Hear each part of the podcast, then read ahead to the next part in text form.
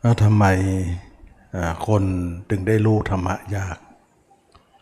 คนคนเราทุกคนเนี่ยทำไมรู้รู้ธรรมะได้ยากมาก ก็เพราะว่าธรรมะเป็นของที่เล่นลับนะเป็นของที่ลึกซึ้ง เป็นของที่ยากต่อการที่จะเข้าถึงนะแล้วธรรมะเนี่ย จะไม่เข้าถึงด้วยสมาธินะจะไม่ถึงเข้าถึงด้วยสมาธิ แต่จะเข้าถึงด้วยปัญญา เราไม่ค่อยจะได้ยินกันอย่างนี้นะคนทุกคนก็คิดว่า ธรรมะก็คือการเข้าถึงก็คือต้องมีสมาธิ ความคิดอย่างนี้แรก ๆมีกันทุกคนนะ แม้แต่ตมาเองก็เข้าใจอย่างนั้นนะว่าธรรมะเนี่ยเราจะเข้าถึงธรรมะเนี่ยต้องเข้าถึงด้วยสมาธิเท่านั้นนะคิดว่าเป็นอย่างอื่นไม่ได้ ต้องเข้าด้วยสมาธิ ถ้าไม่มีสมาธิก็จะเข้าไม่ได้ เข้าถึงธรรมะไม่ได้ มันเหมือนกับว่าความรู้สึกหรือความเข้าใจอย่างนี้เนี่ย มันเป็นความเข้าใจที่ทุกคนคิดขึ้น แล้วก็คิดว่ามันเป็นอย่างนั้นจริงๆนะเข้าใจอย่างนั้นจริง ๆ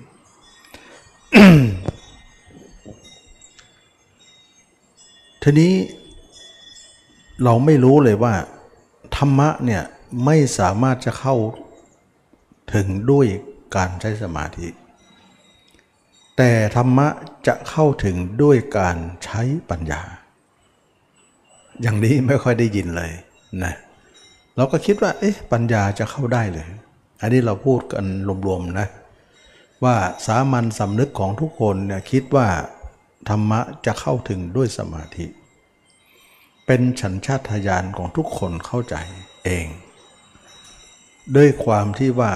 เรายังไม่ได้ถึงธรรมะนะแต่เราก็เข้าใจว่าเราจะถึงได้ด้วยการทำสมาธิ ก็คือคนที่ยังไม่ ยังยังไม่รู้ธรรมะเนี่ยก็เข้าใจอย่างนี้หมดเลยนะแม้แต่ตมาเองก็เข้าใจอย่างนั้น ไม่ใช่ว่าคนอื่นจะเข้าใจ ตัวเองก็เข้าใจอย่างนั้น แรกๆนะ่ะเราเข้าใจอย่างนั้นทุกคนเลย มันเป็นเรื่องของธรรมดา ที่ความเข้าใจมักจะเป็นเช่นนั้นนะทีนี้เราศึกษาไปศึกษาไปเนี่ยปรากฏว่า สมาคามะเนี่ยไม่สามารถจะเข้าด้วยสมาธิเข้าถึงด้วยสมาธิ แต่เข้าถึงด้วยปัญญา ไม่เคยได้รู้ไม่เคยได้ยินแบบนี้ เพิ่งจะมารู้มาได้ยินตอนหลังนี้นะว่าเป็นเรื่องของการเข้าถึงด้วยปัญญา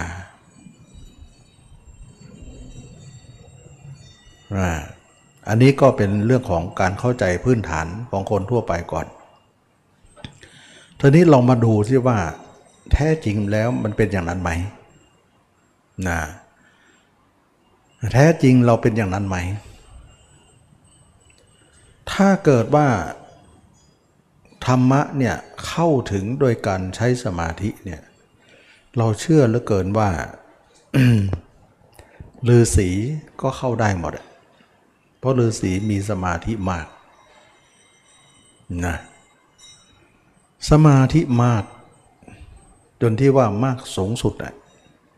นะสูงสุดแล้ว ไม่ได้ว่ามากแบบไม่สูงนะสูงสุดเลยนะก็คือสมาธิก็คือฌานที่ 8 นั่นเองอรูปฌานที่ 8 นั่นเอง คือสูงสุดแล้ว ไม่มีอะไรจะสูงกว่านั้น นอกจากเป็นพระอรหันต์จะมีสมาธิที่9นะก็คือสัญญาเวทยิต พระอรหันต์เท่านั้นที่จะเข้าได้ตรงนั้น แต่ถ้าไม่ใช่พระอรหันต์ได้แปดนี่ถือว่าสูงสุดแล้ว ยกไว้อย่างหนึ่ง ยกไว้หนึ่งอันนะทีนี้เรามาดูที่ว่าสมัยก่อนเนี่ยอินเดียเนี่ยนะฤาษีเหล่านั้นเนี่ยมีสมาธิสูงกันทั้งนั้นนะแม้แต่พระเจ้าก็เคยเป็นสมาธิมีสมาธิตอนเป็นพระโพธิสัตว์ มาทุกแทบจะทุกชาติเลย เรื่องของสมาธิกับพระโพธิสัตว์เนี่ยเป็นสิ่งเดียวกันเลย ก็ว่าได้นะแสดงว่าพุทธเจ้าเนี่ยเป็นผู้เลิศประเสริฐอย่างไรก็แล้วแต่ เพราะว่าสร้างบารรมีมากกว่าฤาษีจะมีสมาธิ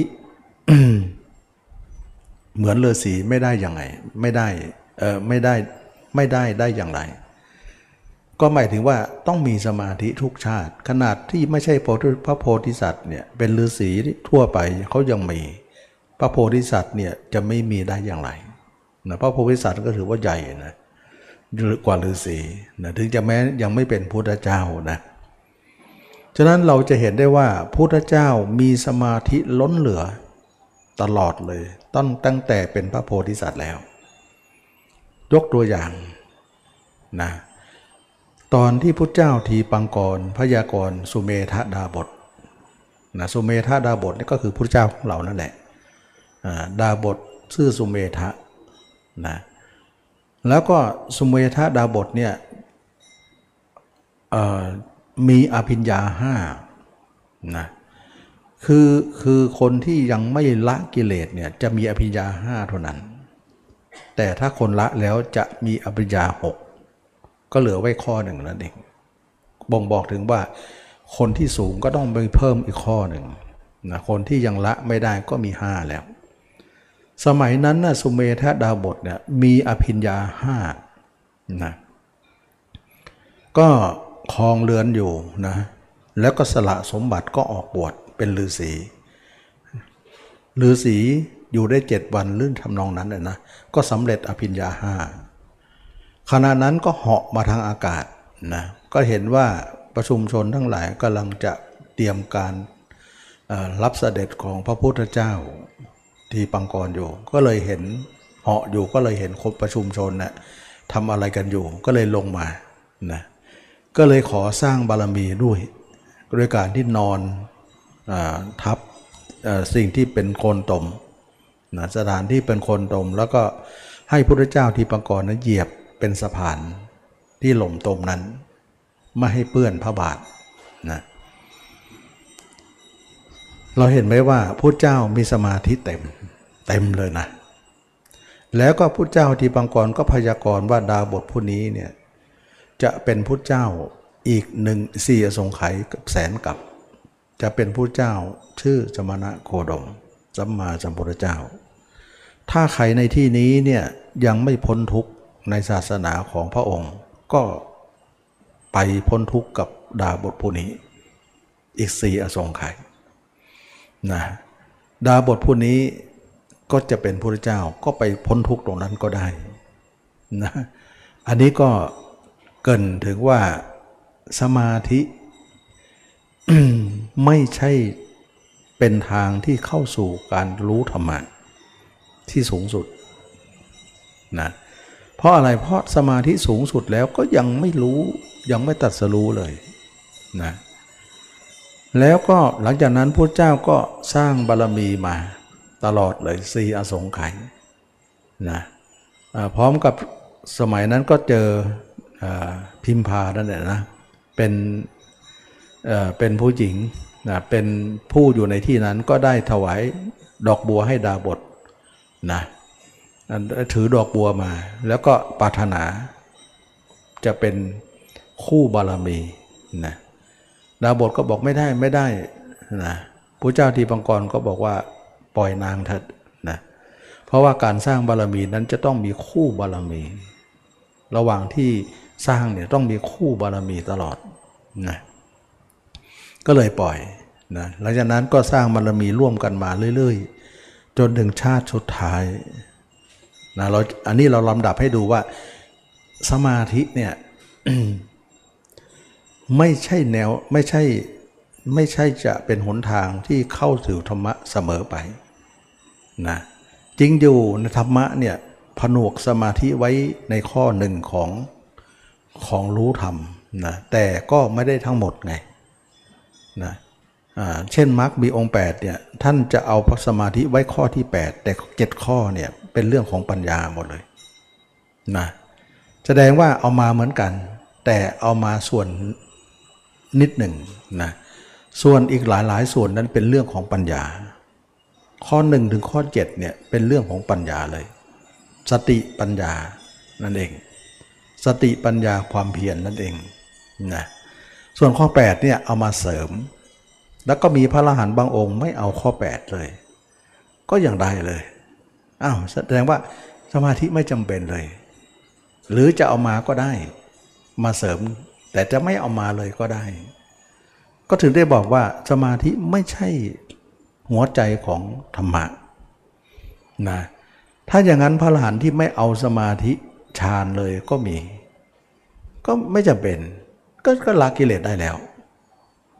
เราต้องเข้าใจอย่างนี้นะว่า ที่จะมาพูดเนี่ยบางคนอาจจะค้านในใจว่าจริงเหรอ ใช่เหรอนะก็เรามาพิเคราะห์ดูจริงๆแล้วมันเป็นอย่างนั้นนะแต่มาเมื่อก่อนก็เข้าใจกันเข้าใจกันเหมือนทุกคนเข้าใจนั่นแหละว่ามันใช่หรือจริงหรือนะแต่ถ้าเรามาค้นดูจริงๆก็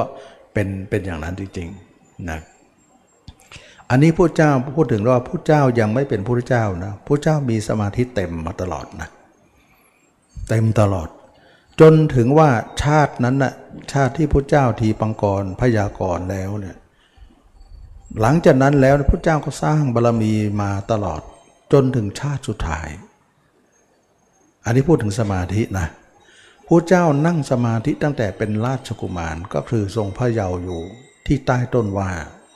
ทำอานาปานสติได้แสดงว่าอานาปานสติเนี่ยมีคู่กับโลกมามาก่อนแล้ว ยังไม่มีพุทธเจ้าเลย ก็รู้จักการใช้อานาปานสติแล้วนะเมื่อมีพระเจ้าก็เอาอานาปานสติมาเสริมอีกทีหนึ่งนั่นเองนะก็ไม่ใช่ว่าจะมีตอนที่พระเจ้ามีมาก่อนแล้ว แต่เป็นลักษณะของอานาปานสติที่ไม่ได้กอบประกอบด้วยปัญญา สติปัญญาความเพียรประกอบด้วยมรรคนั่นเอง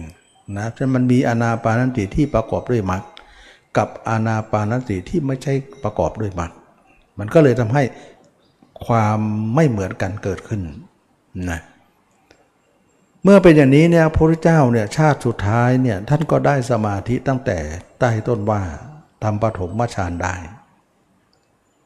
แล้วต่อมาท่านออกผนวดเนี่ยท่านก็ทำสมาธิกับอาราบทอาทุกดาบท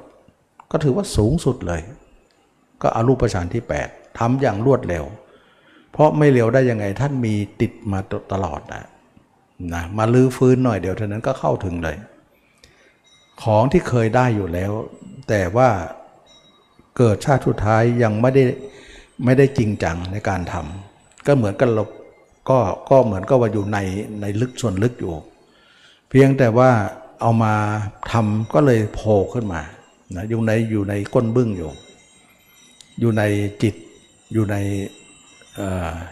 จิตใจอยู่นะเมื่อเป็นอย่างนี้แล้วเนี่ยพุทธองค์ก็ทรงทำสมาธิสูงสุดเลย เท่ากับอาราบททุกดาบท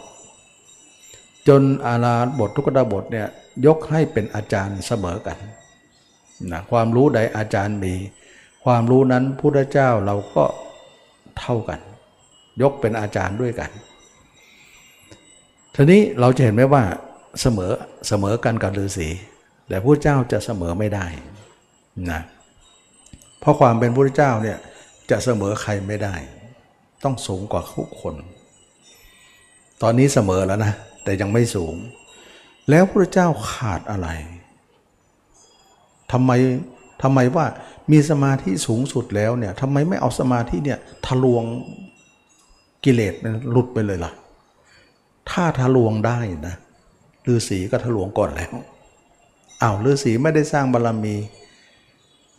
ก็ทะลวงไม่ได้นะ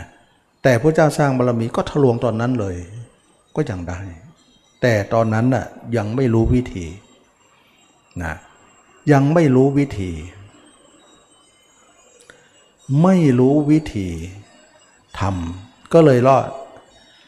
ก็เลยลาจากอาจารย์ทั้งสอง แล้วก็ออกค้นหาอีกทีหนึ่ง ค้นหาวิธี ก็เลยว่าบำเพ็ญทุกขละกิยา อันนี้ลำดับให้ฟังนะว่าพระเจ้าทำสมาธิสูงสุด แต่ฉไหนก็ยังไม่บรรลุธรรมขาดอะไร แสดงว่าทำสมาธิเนี่ยหวังว่าจะสมาธิเนี่ยไปละกิเลสหรือไปไปไปทำลายกิเลสเพื่อจะเอาสมาธิไปรู้ธรรมเนี่ยก็ยังรู้ไม่ได้นะ ก็เห็นว่าสมาธิเนี่ยไม่ใช่อุปกรณ์ที่จะรู้เสมอไป นั่นเอง ถ้าเราถ้าเรายุติธรรมในการฝังกว้างๆเนี่ยมันเป็นอย่างนั้นจริงๆ เพราะว่าอะไรเพราะทุกคนเข้าใจว่าสมาธิเท่านั้นแหละถ้าเรามีแล้วเราจะมาสามารถจะเข้าถึงธรรมได้ แต่ทำไมสมาธิสูงสุดหรือสีก็ยังเข้าไม่ได้ แสดงว่าที่เราคิดเนี่ยมันยังมีอะไรเงื่อนงำอยู่ ทุกคนก็คิดอย่างนี้ และแม้แต่ผู้พูดเนี่ยก็คิดอย่างนี้มาก่อนนะก็คิดคล้าย ๆ กันนั่นแหละนะแต่มาค้นอีกทีหนึ่งที่หลังเนี่ยไม่ใช่นะธรรมะจะรู้ได้ด้วยปัญญา ไม่ใช่สมาธิเสมอไป เอาละตรงนี้ยากขึ้นเลย ไม่มีใครคิดว่าธรรมะจะเข้าถึงด้วยปัญญา ทุกคนจะเข้าถึงคิดว่าทุกคนว่าจะเข้าถึงด้วยสมาธินะมันก็เลยมาทำให้เราเนี่ยจริงหรือใช่หรือนะมันก็เป็นอย่างนี้ อันนี้เราเปิดใจกว้างๆฟังดูเนาะเพราะว่าเราเข้าใจกันเนี่ยเหมือนกับว่าเราคิดว่าอย่างนี้เท่านั้นอย่างอื่นไม่เราคิดอย่างนั้นนะก็เลยทำให้เราเนี่ยเป็นยืนกระต่ายขาเดียวเกินไป ไม่ไม่เผื่ออย่างอื่นบ้างนะ ก็ความคิดอย่างนี้แหละทำให้ปิดกั้นเราเองไง ว่าเราคิดว่าต้องมีสมาธิเท่านั้นถึงจะเข้าตรงธรรมไม่มีไม่ได้ มันก็เลยปิดกั้นเราว่าสมาธิ เรานี่พูดถึงคนมีสมาธิสูงสุดก็ยังเข้าไม่ได้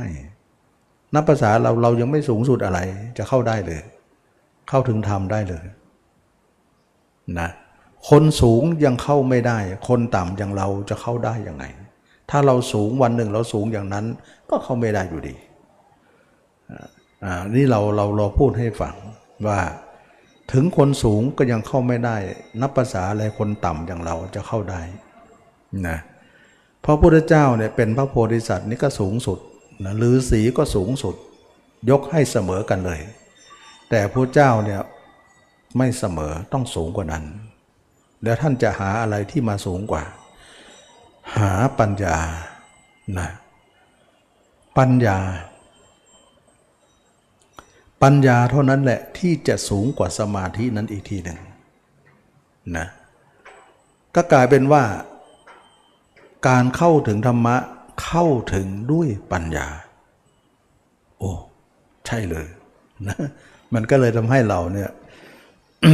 มันจะใช่ไหมก็ฟังดูก่อนเนาะเพราะทุกคนไม่คาดคิดถึงว่าปัญญาจะเข้าถึงธรรมะ นะคิดว่าสมาธิเท่านั้นที่เข้าถึงธรรมะ ก็บอกแล้วว่าสมาธิก็สูงสุดแล้วก็ยังเข้าไม่ได้ ยกตัวอย่างให้ฟังแล้ว ทีนี้ทุกคนก็มาคิดดูอีกทีว่า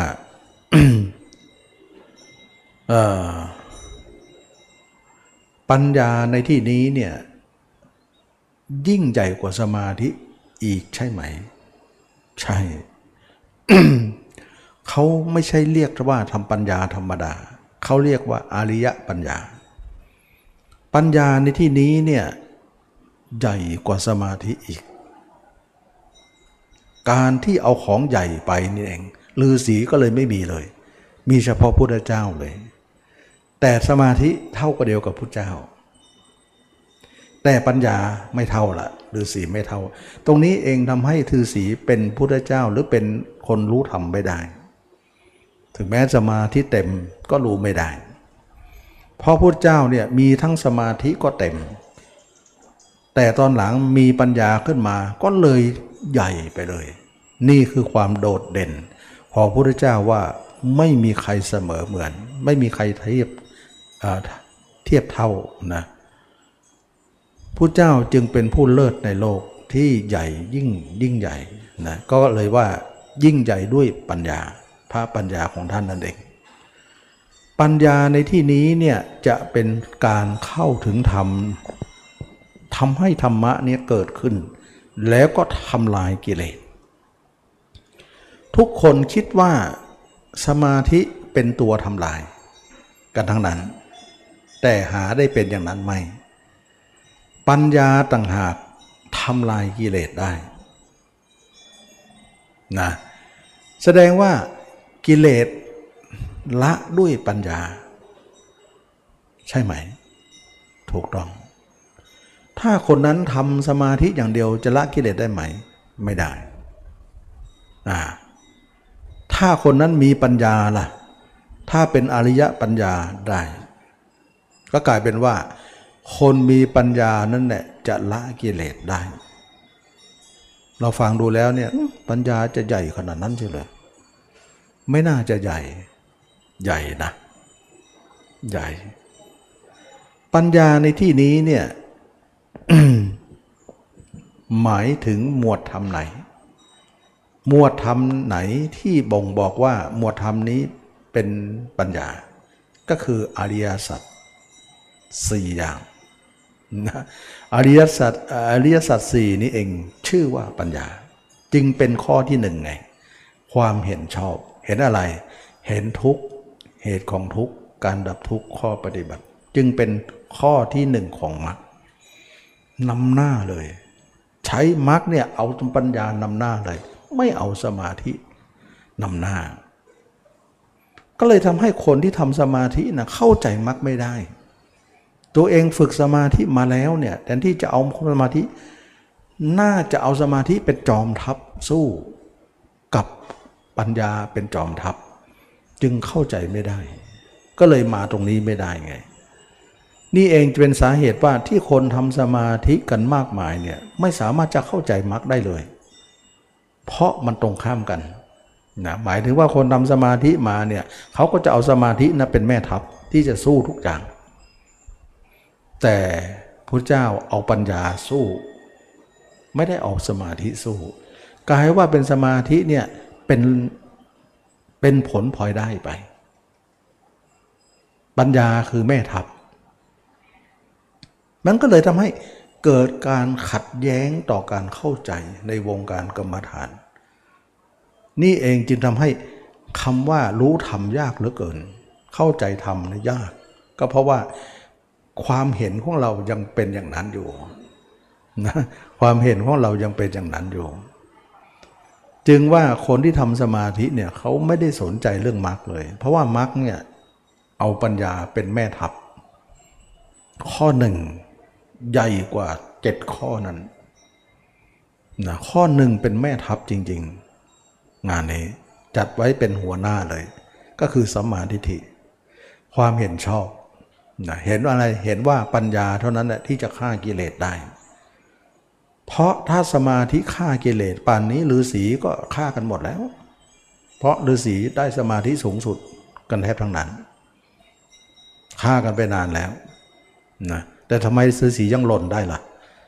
ก็ค่าอะไรค่าฤาษีล่ะ ก็ชัดๆเลย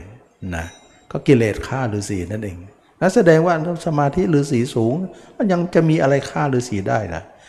ฆ่าได้นะฤาษีหล่นได้ แต่ปัญญาใหญ่กว่าสมาธิฆ่ากิเลสได้ สมาธิฆ่าไม่ได้ ฉะนั้นถ้าจะมาพูดว่าสมาธิฆ่ากิเลสไม่ได้ หลายคนจะค้านอยู่ในใจหมดว่าจริงหรือจริงหรือใช่เหรอนะเพราะว่าทุกคนเข้าใจอย่างนั้นว่าสมาธิฆ่านะเราก็พาทำพากันทำสมาธิกันยกใหญ่เลย เพื่อจะสู้ โอ้ยฤาษีเขาทำสูงสุดแล้วพระเจ้าเป็นพระโพธิสัตว์ก็สูงสุดแล้วก็ยังฆ่าไม่ได้ ตอนหลังมาท่านมีมรรคขึ้นมานะท่านใช้ปัญญาฆ่าเลยนะเราไม่เคยได้ยินว่าปัญญาจะฆ่ากิเลส เราได้ได้ยินไม่เหมือนกับว่าได้ยินไม่ได้ยินว่าคือได้ยินไม่ได้ยินไม่รู้แหละแต่ว่าคิดว่าสมาธิเป็นตัวฆ่ากิเลส แต่ที่ไหนได้ปัญญาฆ่ากิเลสนะก็กลายเป็นลักษณะว่าความเห็นของเรายังไม่ตรง ความเห็นของเรายังผิดอยู่ ยังไม่ถูก ถ้าความเห็นยังไม่ถูกเนี่ยท่านเป็นเรียกว่า มิจฉาทิฏฐิไง แสดงว่าความเห็นเราไม่ถูกผิดมันก็เลยผิดไปหมดเลยทำให้เรารู้ทำยาก ถ้าใครคิดว่าปัญญาเท่านั้นแหละที่จะฆ่ากิเลสได้ แล้วเราลบฆ่า กับกิเลสเนี่ยเราลบด้วยปัญญา คนนั้นเป็นสัมมาทิฏฐิแล้วนะ ถ้าหมายถึงคนไหนเข้าใจว่าปัญญาเท่านั้นที่จนตัวฆ่ากิเลส ไม่ใช่สมาธิ คนนั้นถือว่าสัมมาทิฏฐินะถ้าคนไหนคิดว่าสมาธิตัวนั้นแหละเป็นตัวฆ่า คนนั้นยังมิจฉาอยู่นะเราไปดูมรรคข้อที่ 8 สัมมาสมาธิ เป็นไง บุคคลสงัดจากกามสงัดจากอกุศล หมายถึงคนต้องฆ่ากามได้แล้วฆ่าอากุศลได้แล้ว ถึงจะไปทำปฐมฌานทุติยฌานตติยฌานได้ นั่นแหละคือสัมมาสมาธิ ถ้าคนไหนยังทำลายกามไม่ได้ ยังไม่จัดเป็นสัมมาเลยเป็นมิจฉาอยู่ฉะนั้นจึงเห็นไว้ว่าข้อ 8 ท่านวงเล็บไปเลยว่าต้องฆ่ากามก่อนนะ ค่อยมีสมาธิ ถ้า กามยังไม่ฆ่าเนี่ยอย่าไปทำสมาธิยังไม่ให้ทำทำแล้วเป็นมิจฉาหมดนะทำสมาธิก็เกิดอยู่นะ แต่มันเป็นมิจฉาสมาธิ ฉะนั้นจึงว่าเราทุกคนได้เห็นไหมว่า เราทำสมาธิกันเนี่ยหวังว่าจะไปฆ่ากิเลสเนี่ยฆ่าไม่ได้ ก็ทำให้เราเนี่ยต้องเปลี่ยนความเห็นใหม่ ความเห็นใหม่นั้นก็คือการ ใช้ปัญญาฆ่า ไม่ค่อยได้ยิน เพิ่งจะได้ยินตรงนี้ความจริงแล้วเนี่ยพุทธเจ้าก็ฆ่ากิเลสด้วยสมาธิไอ้ปัญญาทั้งนั้นแหละ แต่เราจะเข้าใจแต่ว่าเป็นสมาธิเป็นสมาธิเข้าใจอย่างนั้น แล้วก็สอนกันอย่างนั้นว่าต้องทำสมาธิเอาสมาธิไปฆ่า เราจะไม่พบความสำเร็จเลยนะ ก็เลยทำให้เราทำสมาธิมาตั้งนาน ตั้งเยอะยังแย่ก็ใช้ไม่ได้ ก็ทดลองดูก็รู้นะเวลาเข้าสมาธิก็นิ่งจิตก็ว่าง แต่ออกมาก็วุ่นเหมือนเดิม ไม่เห็นมันจะฆ่าอะไรเลยแค่นี้เราก็รู้แล้วว่ามันฆ่าไม่ได้ก็เราก็ทดลองทำอยู่นะก็จะมาก็พูดอยู่เสมอนะอันนี้ก็ทำให้เราเนี่ยได้เห็นว่าสมาธิฆ่าไม่ได้จริงๆนะกิเลส ตัวแรกที่เราจะต้องฆ่าเนี่ยตัวไหนก่อน ก็ฆ่าตัวที่หนึ่งก่อนเลย ถ้าที่หนึ่งล้มนะตายนะ ที่สองก็ตายสามก็ตายนะเพราะตัวหนึ่งเป็นแม่ทัพเนี่ยนำหน้ามา แล้วก็ฆ่าตัวหน้าก่อน ฉะนั้นเราทุกคนเนี่ยเวลาปฏิบัติเนี่ยฆ่าตัวหน้าก่อนเลย ตัวข้อที่หนึ่งก็คือลาคะ ก็คือกามนั่นเอง ต้องฆ่าตัวนี้ก่อน แล้วค่อยไปทำสมาธิทีหลัง จะเข้าข้อ 8 พอดีเลย ถ้าไม่ฆ่าไปทำข้อ 8 จะเป็นมิจฉาหมด แต่ฆ่าแล้วทำข้อ 8 จะเป็นสัมมาเลยนะมันก็กลายเป็นว่าข้อ 8 เนี่ยมีกติกานี้เข้ามาอีกนะว่าต้องฆ่าก่อน แล้วค่อยมี ถ้าไม่ฆ่าจะเป็นมิจฉา ไม่เป็นสัมมา เราทุกคนทำสมาธิเนี่ยเราไม่ได้ฆ่าเลย ยังไม่ทันได้ฆ่าทำสมาธิกันแล้ว แล้วสมาธิเกิดไหมมันก็เกิดได้นะ แต่มันเป็นมิจฉาไปนะมันไม่เข้าข้อ 8 ไม่เข้าเงื่อนไข ที่พระเจ้าตั้งไว้นะก็ทำให้เรายากไปใหญ่เลย ยากไปหมดเลย นี้เองจึงเป็นสาเหตุหนึ่งว่าการรู้ธรรมะรู้ยากแล้วก็การเข้าใจของเราก็ยังผิดผิดถูกถูกอยู่มันยังไม่หลงเอ่ย นะก็เลยว่าทำให้เราเนี่ยไข้เขวเข้าใจได้ยาก ทีนี้เรามาดูซิว่า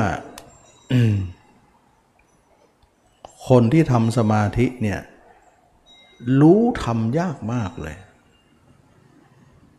อย่าว่าแต่คนไม่ทำเลย รู้ยากเข้าไปอีก แม้แต่คนที่มีสมาธิก็ยังรู้ยาก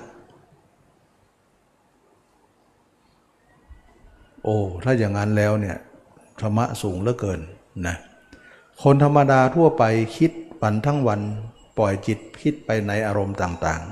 ๆ รู้ธรรมะไม่ได้เลยนะจะมีธรรมะได้อย่างไรนะก็ให้ทานหรือทำความดีไปวันๆหนึ่งมีศีลซะแค่นั้นเองนะเรื่องสมาธิลึกๆไม่ไม่ไม่รู้และทำไม่ได้ แล้วก็ไม่เข้าใจ นะก็ได้อยู่นะดีแบบนั้น ดีแบบพื้นๆไป แต่ถ้าจะดีแบบพระยาเจ้าเนี่ยยังไม่เข้ายังไม่เข้าหลักของพระยาเจ้า ทีนี้คนที่เข้าสมาธิเนี่ยมันมีดีมีเสียอยู่อย่างหนึ่งนะมีดีมีเสียก็หมายถึงอย่างไร เวลาเข้าสมาธิก็ดีตรงที่ว่ามันมันนิ่งดีสบายมีความสุขนะ ก็ทำให้เราเนี่ยรู้สึกว่าเออมันอยู่อีกโลกหนึ่ง อยู่อีกล็อกหนึ่งเหมือนเข้าไปอยู่ในล็อกนั้นเนะเหมือนกับมันมันปิดขาดจากภายนอกหมด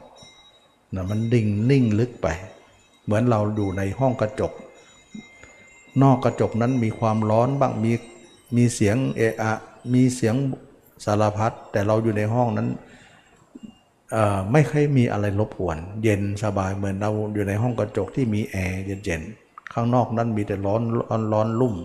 นะแบบนั้นเนี่ยมันเหมือนว่าเราเย็นสบายอยู่ในอีกล็อกหนึ่งแบบนั้นเข้าสมาธิมันก็จะเป็นแบบนั้น อันนี้แหละเขาเรียกว่าข้อดีก็คือว่าเราได้นิ่งได้สงบได้มีความสุขบ้างนะข้อเสียก็คือว่าเราละกิเลสไม่ได้ด้วย แล้วเวลาเข้าก็เข้าเลย เวลาออกมาเนี่ยจิตไม่สงบ แล้วคิดว่า ตรงที่ไม่สงบนั่นแหละตัวเองไม่คิดว่าจะแก้อะไรนะคือคือแทนที่จะมาแก้ตรงที่ไม่สงบกับไม่คิดแก้อะไร หรือคิดก็คิดไม่ออก โดยการที่จะแก้อะไรได้นะคนมีสมาธิจะมีข้อเสียตรงนี้ว่า เขาก็พยายามที่จะหดจิตเข้าสมาธิอยู่เสมอ แล้วก็พยายามทรงสมาธิไว้เนืองๆ ทรงสมาธิหมายถึงทรงอาการไว้อยู่บ่อยๆ เพื่อให้อาการนั้นไม่ให้สั่งไม่ให้หายไป ทรงสมาธิอยู่เนืองๆนะเวลาเข้าสมาธินิ่งก็จริงลึก แต่เวลาออกมาเนี่ยเราก็อย่าหลุดเกินนะขยักไว้ส่วนหนึ่งนะขยักไว้แล้วก็ประคองไว้อยู่เรื่อยๆเรื่อยๆเรื่อยๆเหมือนก็เดินก็ดีนั่งก็ดีนอนก็ดีประคองสมาธิอยู่เนืองๆ ไม่ให้จิตนั้นหลุดไปไหน ได้ง่าย ๆ แต่ขณะหนึ่งจิตหนึ่งก็คิด จิตหนึ่งก็นิ่ง มันจะมีสองโซนอยู่ เพราะขยักเนี่ยขยักไม่ร้อยเปอร์เซ็นต์หรอก เวลาจิตออกจากสมาธิมาเนี่ยเขาไม่สามารถจะเอาจิตให้อยู่ร้อยเปอร์เซ็นต์ได้ เขาจะเอาอยู่50 50ประมาณนั้นนะห้าสิบหนึ่งนิ่งหรือห้าสิบหนึ่งคิด ถ้าเขาจะสงบร้อยเปอร์เซ็นต์เขาต้องเข้าลึกเลย ถึงจะทั้งจะเป็นได้ แต่ถ้าอยู่ตื้นเนี่ยยังไงก็ไม่ได้นะมันจะได้แต่ว่าครึ่งครึ่งกึ่งหนึ่งคิดกึ่งหนึ่งยังนิ่งอยู่นะมันก็แบ่งส่วนกันไปอย่างนั้น จะให้สงบร้อยไม่ได้นะจะให้คิดร้อยเราก็ไม่เขาก็ไม่ยอมมันก็เลยว่ากักกักกันอยู่ เพราะอะไร เพราะฉันชาตญาณของคนที่มีสมาธิเนี่ยเขาออกจากสมาธิก็จริง แต่เขาจะไม่ปล่อยจิตไปทั้งหมด เพราะอะไร เพราะเขาเห็นว่าปล่อยไปนั้นเขาจะไม่ได้อะไร อย่างน้อยก็ต้องส่งไว้บังเชื้อสมาธิก็ต้องเลี้ยงไว้บังให้มีเชื้ออยู่เสมอ เขาจะไม่ปล่อยให้ความไม่มีเชื้อเนี่ยของสมาธินั้น นั่นหมายถึงความเสื่อมไปทุกอย่าง เขาจะไม่ปล่อยไป นี่คือสัญชาตญาณของนักสมาธิ แม้จะเดินจะนั่งจะนอนเขาจะพยายามจะทรงจิตความเป็นหนึ่งไว้อยู่หนึ่งเนือง นะอันนี้เขาเรียกว่าหนึ่งตื้น แต่เขาจะทรงได้ประมาณครึ่งหนึ่ง อีกครึ่งหนึ่งเนี่ยมันทรงไม่ได้มันเหมือนกับว่าไอหัวงูเนี่ยเรากดหัวไว้ แต่หางมันก็สายไปสายมาสายไปหัวมันนิ่ง แต่หางมันสายแบบนั้นเนี่ยนะเราก็ใช้สติเนี่ยกดไว้ กดหัวมันไว้ไม่ให้มันไปไหนนะ แต่หางมันก็สายไปสายมาไม่อยากไปนั่นเองไม่อยากไป แต่หัวมันถูกกดแบบนั้นเนี่ยลักษณะอย่างนั้น หัวงูกับหางงู หางมันสายก็สายไป ปล่อยมันไป แต่หัวมันกดไว้แล้วก็ มันก็ไปไปยากแล้วล่ะนี่นะมันก็จะเป็นลักษณะนั้นนะ นี่คือนิสัยของคนที่มีสมาธิเขาจะทำอย่างนี้ เขาไม่ปล่อยจิตออกมาทั้งหมดหรอก ถ้าปล่อยออกไปหมดเขาจะเสื่อม เขาเห็นความเสื่อม ความพินาศนะที่จะเกิดขึ้นแก่เขา เขาจึงขยักส่วนหนึ่งไว้ ถึงแม้จะไม่ให้ไม่ไม่ให้จะให้จิตนิ่งทั้งร้อยเปอร์เซ็นต์ถึงไม่ได้ อย่างนั้นก็ขอให้เอาครึ่งหนึ่งไว้ก่อนนะก็กลายเป็นว่ากึ่งหนึ่งคิดกึ่งหนึ่งนิ่ง สิ่งที่นิ่งก็ดูสิ่งที่คิดไป แล้วก็กลายว่า ดูตามดูตามรู้ดูความเกิดดับ รู้แล้วเฉยอะไรทำนองนั้น ก็เป็นอยู่ตรงนี้หมดเลย อยู่ตรงนี้หมดเลย จะมีคำพูดอย่างไรก็สร้างก็คือตรงนี้นั่นแหละนั้นคำพูดนี้มาจากตรงนี้ เขาไม่ได้คิดว่า การที่ให้จิตเนี่ยนิ่งร้อยเปอร์เซ็นต์เนี่ยโดยการที่เราออกสมาธิมา แล้วจิตเราจะนิ่ง ได้ถึงร้อยเปอร์เซ็นต์เนี่ยเขาไม่คิดว่าจะมี คิดว่าไม่มี เป็นไปไม่ได้นะเพราะอะไรเพราะเขาทำได้แค่นั้น การที่จะให้จิตนิ่งร้อยเปอร์เซ็นต์เนี่ยเขาต้องเข้าสมาธิลึกเท่านั้นถึงจะเป็นได้ แต่เมื่อใดเขาออกสมาธิมาเขาจะให้จิตนิ่งร้อยเปอร์เซ็นต์เขาทำไม่ได้ เขานิ่งได้ครึ่งหนึ่งเท่านั้นห้าสิบแต่ครึ่งหนึ่งเนี่ย จะไม่ได้ แต่เอาละดึงหัวงูไว้หางูมันกระดิกช่างมัน แต่หัวมันอยู่อะนะเขาไม่คิดว่า สิ่งที่ดีกว่านั้นอีกมีอยู่ เขาไม่คิดว่ามันจะมีได้ เขามองไม่ออกตรงนี้ว่า การที่จิตมาออกมาสู่ภาวะปกติเนี่ยแล้วจิตสามารถจะนิ่งถึงร้อยเปอร์เซ็นต์เนี่ย เขาไม่คิดว่าจะมี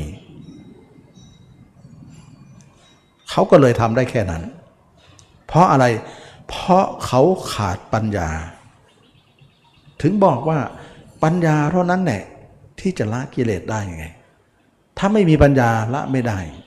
ฉะนั้นปัญญาตรงนี้เนี่ยจะมาแก้จิต คือความคิดเห็นของคนที่ทำสมาธิเนี่ยเขาจะคิดว่าการสงบของจิตนะสงบลึกเท่านั้น แต่ตื้นมาเนี่ยได้สักครึ่งหนึ่ง อีกครึ่งหนึ่งจะไม่ได้ มันจะมีอยู่นะถ้าจะให้จิตนิ่งสักร้อยเปอร์เซ็นต์ข้างนอกเนี่ยต้องประคองใหญ่เลยจะประคองหนักเลยก็ได้อยู่เป็นเป็นระยะระยะ เป็นครั้งเป็นคราวไป แต่จะให้มันทุกคราวไปเนี่ยให้นิ่งไม่ได้นะมันก็เลยเป็นลักษณะนี้ แต่ความเห็นของคนมีปัญญาเนี่ยเขาสามารถจะมองเห็นว่า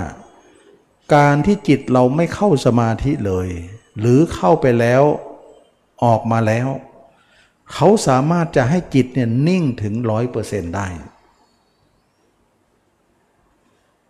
เขามองเห็นว่ามันมีอยู่ ไม่ใช่ไม่มี พูดง่ายๆก็คือว่าคนมีสมาธินะ่ะไม่เชื่อหรอกว่าจิตจะนิ่งได้ถึงร้อยเปอร์เซนต์ถ้าจิตออกมาแล้ว ออกจากสมาธิมาแล้วนะ ไม่เชื่อว่ามันจะมีได้ถึงขนาดนั้น อย่างมากก็ห้าสิบห้าสิบบางครั้งก็จะมีมากหน่อย แต่ว่าต้องประคองนะ ถึงจะไม่ให้ออกแต่ประคองหนักหน่อย ถ้าประคองหลวมๆก็ออกครึ่งหนึ่งนะอีกครึ่งหนึ่งนิ่งจะเป็นอย่างนั้นแหละเขาคิดว่าคนที่ทำได้อย่างมากก็เท่านี้ ไม่มีใครที่จะทำได้มากกว่านี้หรอก นี่คือความเห็นของเขา ทุกคนที่ทำสมาธิมาแล้วนะเขาคิดว่าคนที่ออกจากสมาธิเนี่ยเพราะว่าสมาธิเนี่ยมันมีคำว่าเข้าและออก เวลาเราเข้าเนี่ยเราถึงได้ยินว่าเข้าสมาธิออกสมาธิแล้วเข้าแล้วไม่ออกมีไหมไม่มี ถ้าไม่ออกคนนั้นก็เดินไม่ได้ ต้องนั่งยันยันยันตายนู่นเองเพราะว่าอะไรเพราะเข้าสมาธินี่มันทิ้งตัวหมดเลยนะ ตัวกับกายกระใจมันแยกกันหมดเลยนะ ตัวก็ไม่หายใจแล้วนะแล้วมันจะต้องต้องทำอะไรได้ มันจะเดินได้เลย มันก็เดินไม่ได้เนี่ยคนไม่หายใจมันจะเดินได้ไง เพราะตัวเองก็สั่งงานไม่ได้ เพราะจิตมันลึกแล้วอะนะตัวกับกายกับใจมันก็ขาดกันนะร่างกายมันก็แค่นั่งไว้เฉยๆ ฉะนั้นจึงว่าเข้าแล้วไม่ออกไม่ได้ มันต้องมีเข้าและออก เป็นธรรมดาของสมาธินะ ก็กลายเป็นว่าการเข้านั้นนิ่งได้ร้อยเปอร์เซ็นต์แต่ตอนออกมาเนี่ยเขาไม่คิดว่ามันจะมีร้อยเปอร์เซ็นต์ได้อย่างไรนะเขาไม่เชื่อว่ามี แต่อีกคนหนึ่งบอกว่าเชื่อว่ามี มันก็เลยทำให้เหลื่อมล้ำกันตรงนี้เองนะคนที่บอกว่าไม่เชื่อว่ามีได้ เพราะเขาขาดอะไร ขาดปัญญา นะเห็นไหมอิทธิพลปัญญาเขามาแหล้วคนที่เชื่อบอกว่ามีได้ สามารถทำให้จิตเราเนี่ยเป็นหนึ่งได้ เพราะคนนั้นมองว่าเป็นได้ เพราะอะไรเพราะเขามีปัญญา ปัญญานี่เองทำให้แก้ปัญหานี้ได้ สมาธิเนี่ยไม่มีปัญญาจึงแก้ปัญหาจิตออกนอกไม่ได้ อย่างอย่างดีก็ ดึงไว้ครึ่งหนึ่ง อีกครึ่งหนึ่งเนี่ยยังไปอยู่ มันจะเป็นอย่างนั้น ส่วนคนที่มีปัญญาเนี่ยเขาเห็นว่าจิตที่อยู่ด้านนอกสามารถจะให้สงบได้ร้อยเปอร์เซ็นต์ไม่ใช่ห้าสิบห้าสิบอย่างนั้นไม่ใช่อ้าวความเห็นต่างกันละฉะนั้นจึงว่าคนที่มีสมาธิเนี่ยไม่ประกอบด้วยปัญญาไปยาก เขาจะแก้เรื่องกิเลสไม่ค่อยได้ ก็กลายเป็นที่มาของว่า สมาธิทำลายกิเลสไม่ได้ แต่คนที่มีสมาธิหรือไม่มีก็แล้วแต่ แต่เขามีปัญญา เขาสามารถที่จะรู้กิเลสละกิเลสได้ แล้วเขาสามารถจะให้จิตสงบได้ทุกภาวะ หมายถึงทุกภาวะอะไร คนเรามันมีสองภาวะ ภาวะแรกเนี่ยหมายถึงจิตธรรมดานะภาวะที่สองก็คือภาวะในสมาธิ นอกสมาธิกับในสมาธิก็แล้วกันนะฉะนั้นเรามีสองล็อกให้เลือกให้ให้ให้ให้จิตเราเป็นอยู่ เมื่อก่อนเราไม่ได้ทำสมาธิเลยเรามีล็อกเดียว ก็คือวันๆก็ปล่อยจิตคิดทั้งวัน ก็คือล็อกธรรมดา จิตธรรมดา แต่เมื่อเรามีสมาธิก็มีอีกล็อกหนึ่งก็คือในสมาธิ แต่เราสงบเฉพาะด้านในสมาธิ แต่นอกสมาธิไม่สงบ อย่างน้อยก็สงบครึ่งต่อครึ่ง เขาทำได้ดีที่สุดได้เท่านั้น แต่คนมีปัญญานี่นะ เขาทำได้มากกว่านั้น เขาสามารถจะสงบในสมาธิร้อยเปอร์เซ็นต์ได้ แล้วเขาสามารถสงบสงบร้อยเปอร์เซ็นต์ในการออกสมาธิมาได้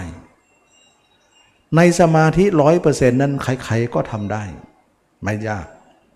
แต่ถ้าใครๆจะทำจิตที่นอกสมาธิให้นิ่งร้อยเปอร์เซ็นต์นั้น ยากนักหนา ยากมากมากเลย เป็นระดับมหายากเลยนะมันเป็นเรื่องที่ยากมาก ขนาดคนที่มีสมาธิเขาบอกว่าเป็นไปไม่ได้หรอก ที่จะสงบร้อยเปอร์เซ็นต์ตอนออกมาแล้ว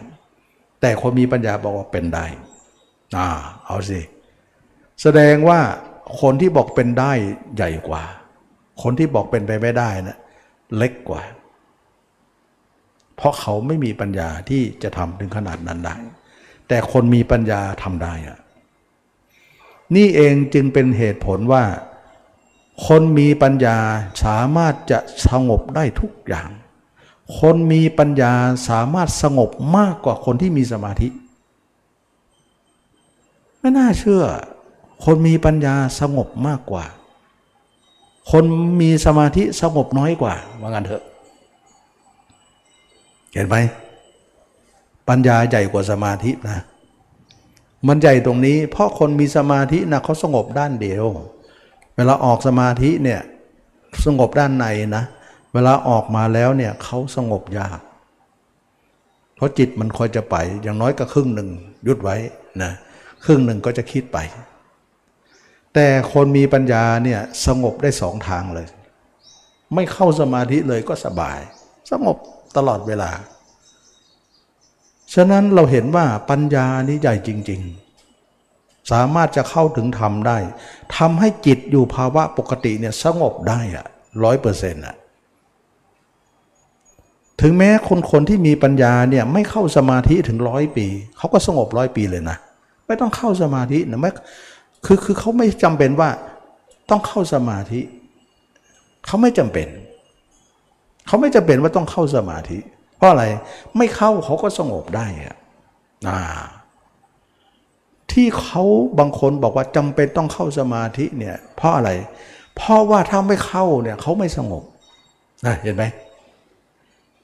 ถ้าไม่เข้ามันไม่สงบ เขาเห็นว่าสมาธิเป็นของจำเป็นที่ต้องเข้า ถ้าไม่เข้ามันไม่ไหว มันไม่สงบ แต่คนมีปัญญา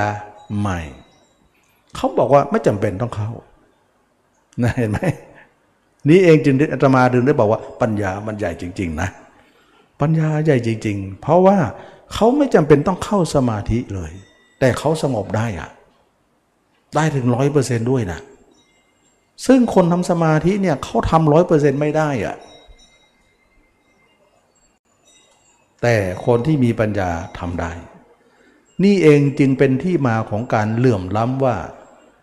สมาธิไม่ได้ใหญ่เลย แต่ปัญญาใหญ่ยิ่ง ยิ่งใหญ่ จึงว่าคนที่เข้าถึงธรรมะ จึงต้องมีปัญญา ปัญญาใหญ่กว่าสมาธิ ถ้ามีปัญญาแล้วไม่จำเป็นต้องทำสมาธิก็ได้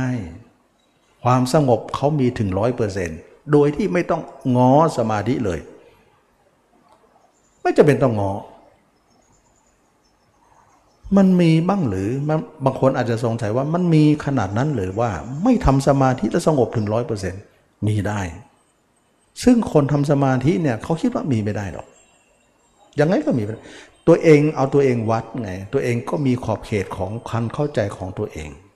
เพราะตัวเองไม่มีปัญญา ที่จะรู้เรื่องนี้ก็ต้องพูดอย่างนั้นแหละว่าเป็นไปไม่ได้หรอก ถ้าไม่มีสมาธิจะมาสงบร้อยเปอร์เซ็นต์ไม่ได้หรอก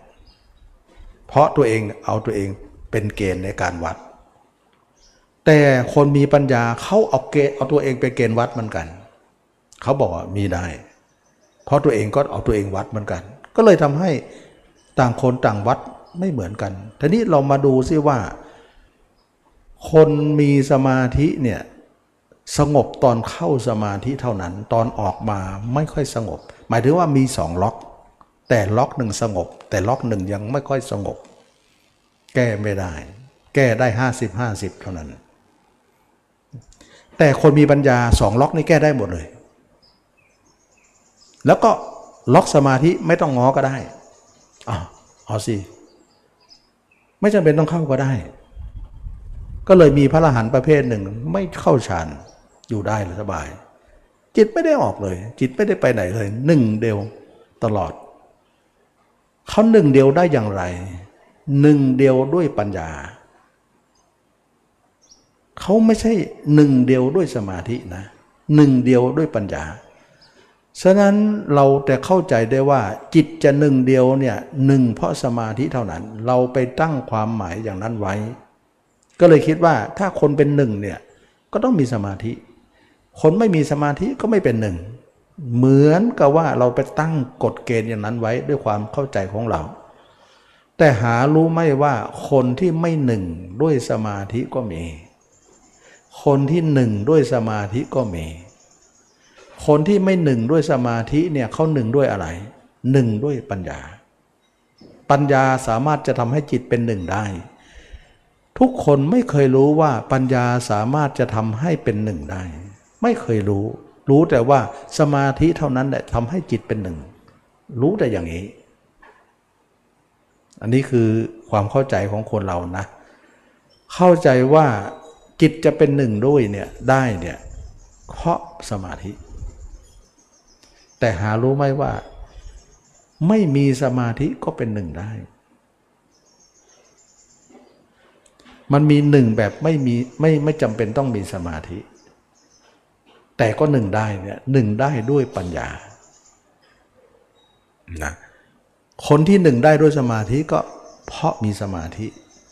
นะก็กลายเป็นว่า คนไหนจะใหญ่กว่ากัน จิตเรามีสองล็อกล็อกปกติเนี่ยก็คือคนธรรมดาไม่ได้เข้าสมาธิใช่ไหมล่ะ แล้วก็ล็อกอีกล็อกหนึ่งคือล็อกสมาธิ คนที่สงบทั้งหมดเนี่ยเขาจะเข้าล็อกสมาธิ จิตเขาถึงจะสงบ แต่เมื่อใดเนี่ยเขาออกมาจากสมาธิเขาจะเข้าสู่ล็อกธรรมดาเนี่ยเขาจะสงบอยู่ครึ่งหนึ่ง อีกครึ่งหนึ่งจะไม่สงบ ก็หมายถึงว่าสองล็อกเนี่ยเขาสงบล็อกเดียว อีกล็อกหนึ่งไม่สงบ แต่คนมีปัญญานะ สงบทั้งสองล็อก ใครจะใหญ่กว่ากัน ใครจะมีความยิ่งใหญ่ และมีความสามารถกว่ากัน สู้ปัญญาไม่ได้ใช่ไหมล่ะ ปัญญาใหญ่กว่าสมาธิ ไม่เคยรู้เลยนะ ปัญญาจะใหญ่กว่าสมาธิ เรารู้แต่ว่าสมาธิเป็นใหญ่นะ ก็กลายเป็นว่าเราต้องมาซักซ้อมในความเข้าใจกันตรงนี้ก่อนที่ตมานำมาเล่าให้ฟังสาธยายให้ฟังตรงนี้เนี่ยไม่ได้โจมตีใครไม่ได้ข่มใครด้วยการสอนผิดผิดถูกถูกเราพูดไปตามเนื้อหาตามเป็นจริง ของการกระทำถ้าคนไหนเคยทำสมาธิมาก็รู้แหละนะว่ามันเป็นเช่นนั้นจริง ๆ ทีนี้เราธรรมะเนี่ยเราต้องให้เหตุผลว่า จิตเราต้องเป็นหนึ่งทุกสภาวะการ ไม่ว่าจิตเราจะอยู่นอกสมาธิก็หนึ่งได้ ไม่ว่าจิตเราจะในสมาธิก็หนึ่งได้ เราต้องหนึ่งได้ทุกสภาวะการ ไม่ใช่ว่ามีสองสภาวะ แต่ได้หนึ่งสภาวะเดียว อีกสภาวะหนึ่งหนึ่งไม่ได้ มันก็วุ่นวายและไอ้ตัวหนึ่งไม่ได้เนี่ยจะพาให้เราเสื่อมไปทั้งหมด ดึงสมาธิเราเสื่อมลงนั่นเอง ก็กลายว่าเราจะเหลวเป๋วไปหมดเลย ถ้าข้างหนึ่งไม่ไม่สงบอีกข้างหนึ่งสงบเนี่ยมันจะดึงข้างไม่ดึงข้างสงบนั่นแหละนะตัวไม่สงบเนี่ยจะดึงข้างที่สงบนั้นลง ก็ทำให้สมาธิเราเสื่อมอยู่เลยนั่นเองนะถ้าสมาธิเนี่ยสามวันเจ็ดวันไม่ทำระวังจะเข้าไม่ได้ มันคอยจะหาช่องเข้าไม่ได้ มันจะเสื่อมนั่นเองเพราะจิตมันไหลออก ทีนี้เรามาดูซิว่า การที่เราจะสงบด้วยสมาธินั้นเป็นของเป็นไปได้ยากนะตมาถึงไม่เชียร์สมาธิไง แต่ตมาเชียร์ปัญญา แนวสอนของตมานั้นคือสอนทุกคนให้ใช้ปัญญาในการฆ่ากิเลส มันก็เลยทำให้สอนไม่เหมือนใคร เพราะเหมือนใครแล้วมันแก้ไม่ได้ไง เราต้องไม่เหมือนถึงจะแก้ได้อ้าวก็ถ้าเราก็เหมือนเราก็ไปไปดูไปศึกษาหลายสำนักก็เหมือนเหมือนกันนะคล้าย ๆกัน แก้ได้ไหมล่ะ ไม่ได้ เขาบอกว่าได้ได้ยังไงก็ไม่ได้ เพราะเราลองดูแล้ว เข้าสมาธินิ่งจริงออกมาก็เอาอะไรไม่อยู่ละมันจะไปอย่างเดียว แต่คนมีปัญญาเนี่ยเอาอยู่หมดนะทีนี้ คนเรามีสองล็อกเนี่ยล็อกสมาธินี้กับล็อกปกติเนี่ยเราจะแก้ล็อกไหนก่อน ล็อกสมาธิไม่ต้อง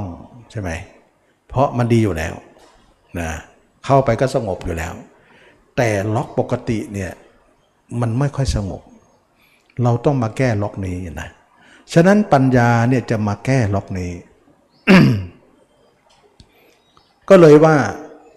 คนทุกคนจะฆ่ากิเลสเนี่ยเราต้องฆ่าในภาวะปกติ ไม่ใช่ฆ่าภาวะสมาธิ คือจิตเรามีสองล็อกเนี่ยล็อกปกติเนี่ยมันเกิดกิเลสมากตรงนี้เนี่ยเราจะไปฆ่าในสมาธิมันก็หากิเลสไม่เจอหรอก หมายถึงว่ากิเลสเราเนี่ยเกิดในภาวะปกติ แต่เราจะไปทำลายกิเลสในภาวะสมาธิ ก็เหมือนเราคันที่หนึ่ง แต่เราไปเกาที่หนึ่ง มันไม่ถูกกันอะเข้าใจไหมเหมือนไฟลุกอยู่ที่หนึ่ง แต่เราเอาน้ำไปสาดอยู่ที่หนึ่ง ก็จิตธรรมดาเนี่ยเกิดกิเลส แต่เราจะเข้าสมาธิไปดับข้างใน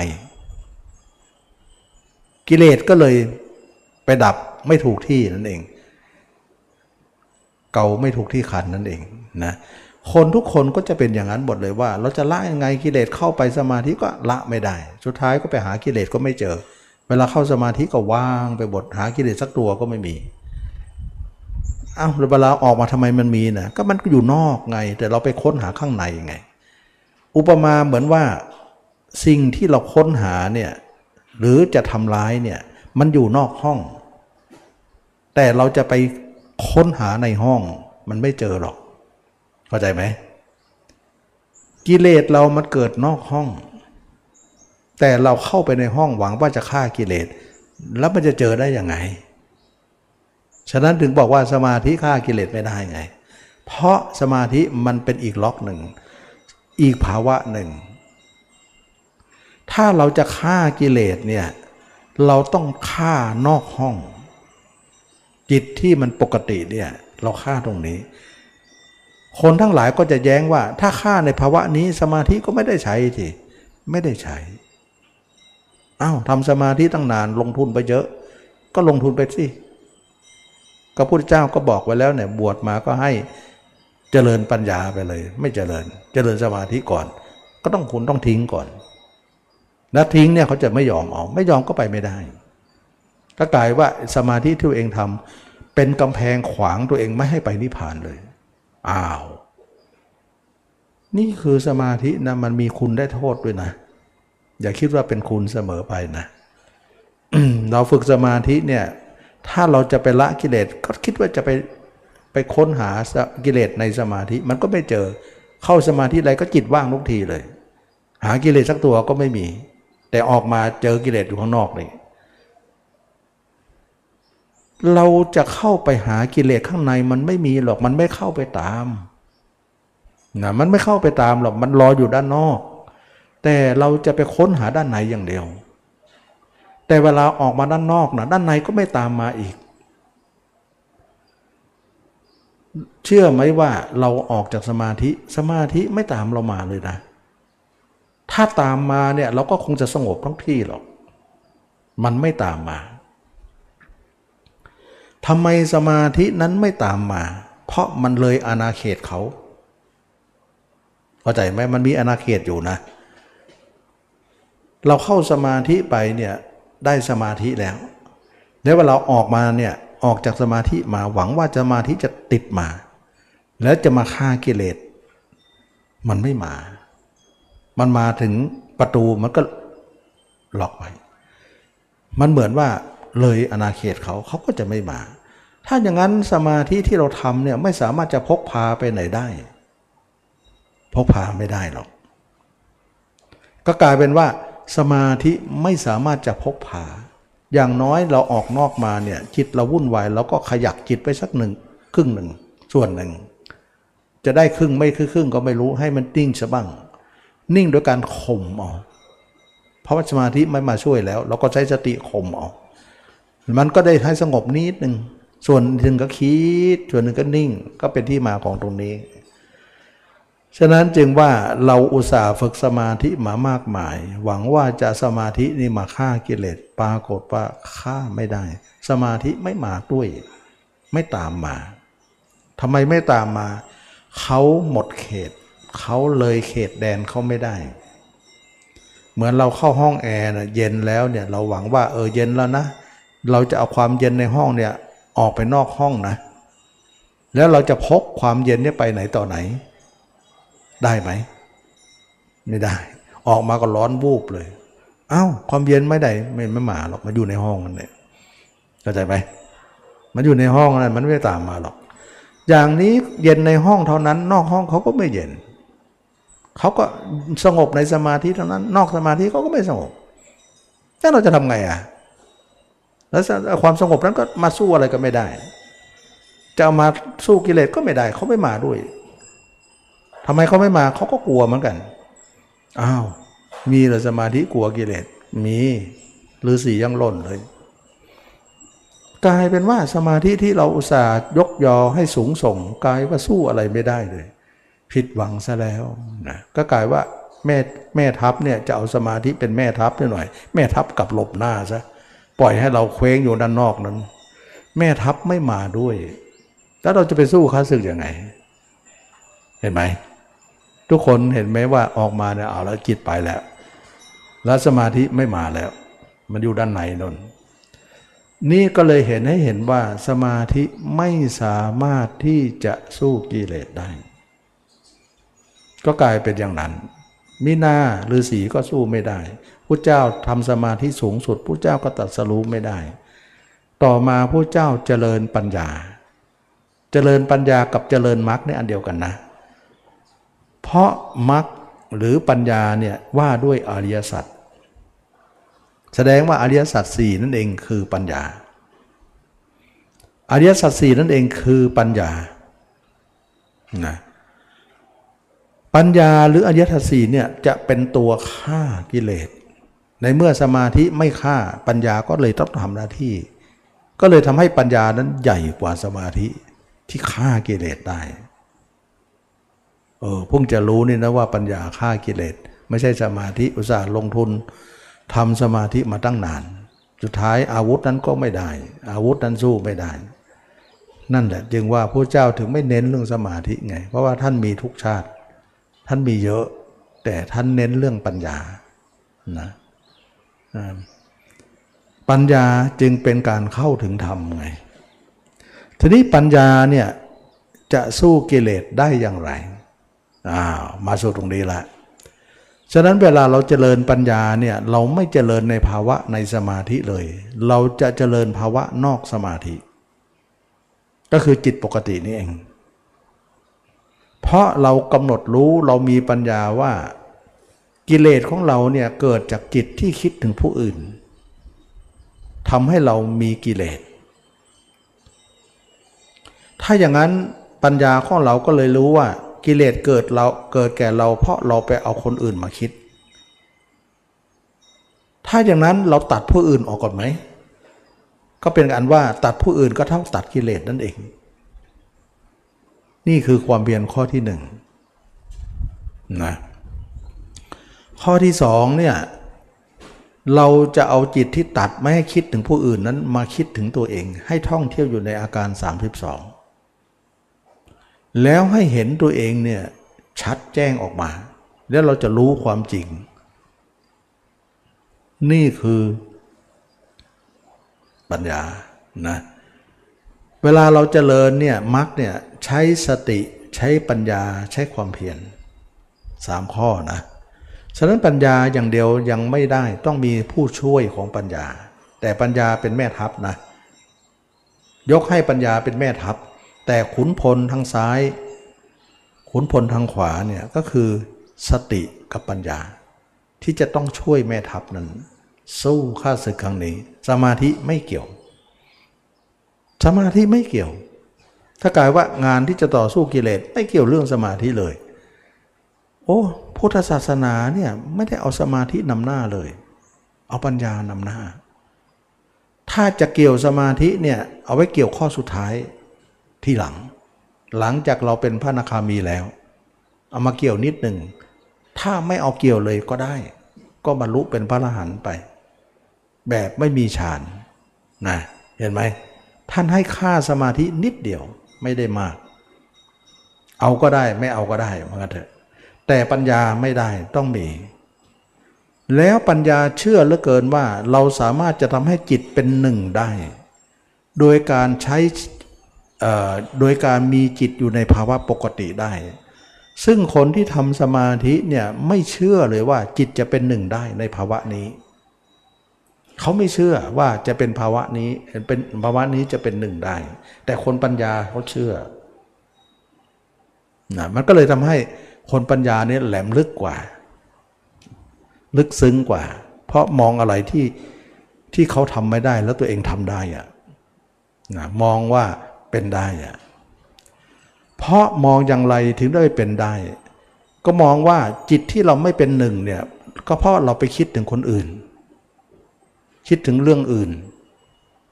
มันก็เป็นหนึ่งไม่ได้สิเราอยากจะออกสมาธิมาแล้วเป็นหนึ่งได้เนี่ยเราก็คิดถึงตัวเองสิ ว่าเราคนเดียวก็อารมณ์เดียวไงว่าคนอื่นหลายคนก็หลายเรื่องไง หลายอารมณ์ไงเขามองเห็นตรงนี้ว่าคนคนหนึ่งคิดถึงคนหนึ่ง คนคนคนหนึ่งคิดถึงตัวเองเนี่ย มันเป็นหนึ่งแน่นอน ถ้าคนหนึ่งเนี่ยไปคิดถึงหลายคนหนึ่งไม่ได้หรอก แต่คนที่มีสมาธิคิดไม่ได้ เพราะปัญญาเขาไม่มี ก็เลยทำให้เห็นความเหลื่อมล้ำว่า เขาไม่มีปัญญา เขาไม่สามารถจะอ่านงานนี้ออก แต่คนมีปัญญาสามารถจะอ่านงานนี้ออกว่า เออ วิธีที่บอกว่าไม่เข้าสมาธิแต่คิดถึงคนคนเดียว ตัวเองคิดถึงตัวเองจะหนึ่งด้วยตัวเองนั่นเอง ถ้าตัวเองไปคิดถึงคนอื่น มันไม่หนึ่งมันจะหนึ่งได้อย่างไรนะฉะนั้นเราจะหาความเป็นหนึ่งในภาวะจิตปกติ จะหาได้ภาวะนี้ เมื่อเป็นอย่างนั้นแล้วเนี่ยคนคนนี้ก็อบรมไปตามมรรคเพราะมีปัญญาเนี่ยนะคนมีปัญญาเขาจะคิดอย่างนี้ ความเพียรข้อที่หนึ่งตัดภาพคนอื่นออก เพราะเราเห็นว่าตัวเองไม่สงบ เพราะตัวเองคนเดียวแต่ไปคิดถึงหลายคน มันจะสงบได้อย่างไร มันก็หลายอารมณ์ก็หลายเรื่องสิจิตก็แส่สาย ความเพียรข้อที่สองเราคิดถึงเราคนเดียวที่เราจะได้หนึ่งเดียว แล้วแต่เราก็ต้องเห็นตัวเองชัดนะ ความเพียรข้อที่สามเมื่อเราเห็นตัวเองชัดได้เท่าไหร่ เราจะรักษาการชัดนั้นเอาไว้เป็นเครื่องอยู่ เราจะไม่ขออยู่กับใครอีก ความเพียรข้อที่สี่เราจะปิดหูปิดตาซะถ้าไม่ปิดจิตเราก็จะเป็นเรื่องอื่น เยอะแยะไปหมด จิตเราจะเป็นหนึ่งได้อย่างไร ถ้าเราปิดความเป็นหนึ่งก็จะเกิดแก่เรา เห็นไหม เขาจะหาความเป็นหนึ่งในสิ่งที่จิตไม่ได้เข้าสมาธิ เขาจะทำให้หนึ่งให้ได้ เพราะเขาเห็นงานว่า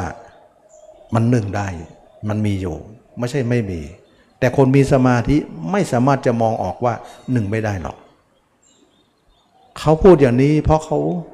ไม่สามารถจะคิดออกได้เลยว่าจะหนึ่งได้อย่างไร สุดท้ายเขาก็โยนว่าจิตครับบังคับไม่ได้หรอกนะ แต่คนมีปัญญาบอกว่าบังคับได้ ระหว่างคนหนึ่งบอกว่าบังคับไม่ได้ กับบางคนบางคนหนึ่งบังคับได้ ใครจะมีความสามารถกว่ากัน คนที่บังคับไม่ได้ไม่มีไม่มีความสามารถใช่ไหมล่ะคือคนนั้นเป็นสมาธินั่นเองทำสมาธิอย่างเดียวนั่นเอง คนที่บอกว่าสามารถจะบังคับได้ คนนั้นคือมีปัญญานั่นเอง แสดงว่าปัญญาใหญ่กว่าใช่ไหมล่ะ แล้วเขาจะทำให้จิตเป็นหนึ่งได้โดยวิธีความเพียรสี่ประการ มันหลายคนก็ตัดหลายคนออกสิเหลือเราคนเดียวสินะความเพียรข้อที่สองเหลือคนคนเดียว แล้วก็อยู่คนเดียวไปเลย ก็เป็นความเพียรข้อที่สามแล้วความเพียรข้อสี่ก็ปิดหูปิดตาจะได้เหลือแต่คนคนเดียวไม่ให้ไปหลายคน แล้วเราจะหนึ่งได้ยังไง ความเพียรสี่อย่างนี้จะทำให้จิตเป็นหนึ่งอย่างเดียว เราจะหนึ่งได้โดยที่ไม่ต้องงอสมาธิ ไม่จำเป็นต้องไปนั่งเข้าสมาธิก็ได้ มันเป็นความเห็นว่าทุกคนจะมองว่าเข้าสมาธิเท่านั้นแหละถึงจะหนึ่ง แต่เราเข้าก็หนึ่งจริง แต่ออกมาสมาธิไม่ได้ตามเรามา แล้วปล่อยให้เราเดียวดายอยู่นะเราก็หนึ่งไม่ได้ใช่ไหมล่ะก็กลายว่าเรามีสองล็อก แต่ล็อกหนึ่งนิ่ง ล็อกหนึ่งไม่นิ่งเนี่ยมันก็ทำให้เราเดียวดายทุกข์ลนอยู่ทุกข์ร้อนอยู่ แต่ปัญญาจะมาเคลียร์เลยว่า ถ้าอย่างนั้นสมาธิเนี่ยไม่ออกมาเราก็ไม่ง้อไม่ง้อสมาธินะสมาธิก็เลยไม่ไม่ไม่อยู่ในสายตา ว่าจะทำก็ได้ไม่ทำก็ได้ แต่การเห็นตัวเองต้องทำมักต้องทำมักก็เลยเกิดขึ้นด้วยการที่ว่า เราจะอยู่คนคนเดียวนี่แหละ ด้วยความเพียรสี่ประการ จิตเราก็จะหนึ่งเดียวได้ ด้วยวิธีนี้ ถ้าเราปล่อยจิตไปอยู่หลายคน เราก็ไม่พบความเป็นหนึ่งหรอก เห็นไหมเขาสามารถจะเห็นว่า ความเป็นหนึ่งของจิตได้ในภาวะนี้ คนไม่มีปัญญามีแต่สมาธิมองไม่ออก แต่คนมีปัญญามองออก นี่เองจึงเป็นที่มาว่า ปัญญา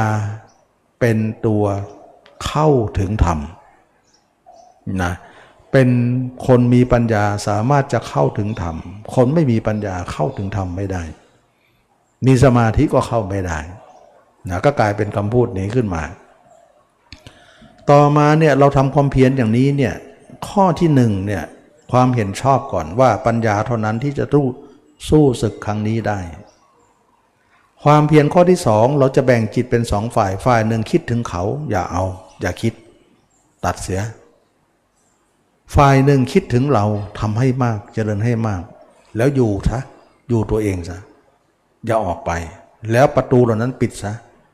ตาหูปิดให้หมด เราจะพบความเป็นหนึ่งในท่ามกลางแห่งความที่ว่าใครเป็นหนึ่งหนึ่งใครเป็นหนึ่งในที่นี้ไม่ได้ เราจะเป็นหนึ่งได้ ใครๆก็แล้วแต่ที่ทำสมาธิเขาจะหนึ่งตรงนี้ไม่ค่อยได้กันหรอก แต่คนมีปัญญาหนึ่งได้อะ หนึ่งถึงร้อยเปอร์เซ็นต์นะไม่ใช่หนึ่งแบบธรรมดานะ นี่เองจึงให้เห็นว่าปัญญากับสมาธิเนี่ยคนละเรื่องเลย ปัญญาใหญ่กว่าเยอะ และคนมีปัญญาสงบกว่าเยอะ สงบกว่าเยอะ คนสมาธิสู้ไม่ได้หรอกนะคนสมาธินะเข้าก็สงบนะออกมาเขาไม่สงบหรอก แต่คนมีปัญญาเขาสงบหมดเลย เข้าก็ได้ ไม่เข้าก็ได้ ไม่เข้าก็ไม่ง้อสมาธิ เห็นไหมใหญ่กว่า ปัญญามันไม่ใช่ปัญญาธรรมดานะ ปัญญาในอริยสัจไงอริยสัจถึงได้ว่าเป็นเป็นเป็นปัญญา เมื่อเป็นอย่างนี้เนี่ยจิตของเราก็เห็นตัวเองขึ้นมาชัดขึ้นมาชัดขึ้นมา จากจุดใดจุดหนึ่งที่เราอบรมนะหาอุบายไม่เห็นก็หาอุบายมาให้เห็น เช่นว่าเราเคยเห็นคนแก่คนเจ็บคนตาย แล้วเราก็ เอามาสมมุติตัวเองเนี่ยเป็นเหมือนคนนั้นนะเราเห็นคนแก่คนเจ็บคนตาย แล้วเราก็พยายามเอาเอ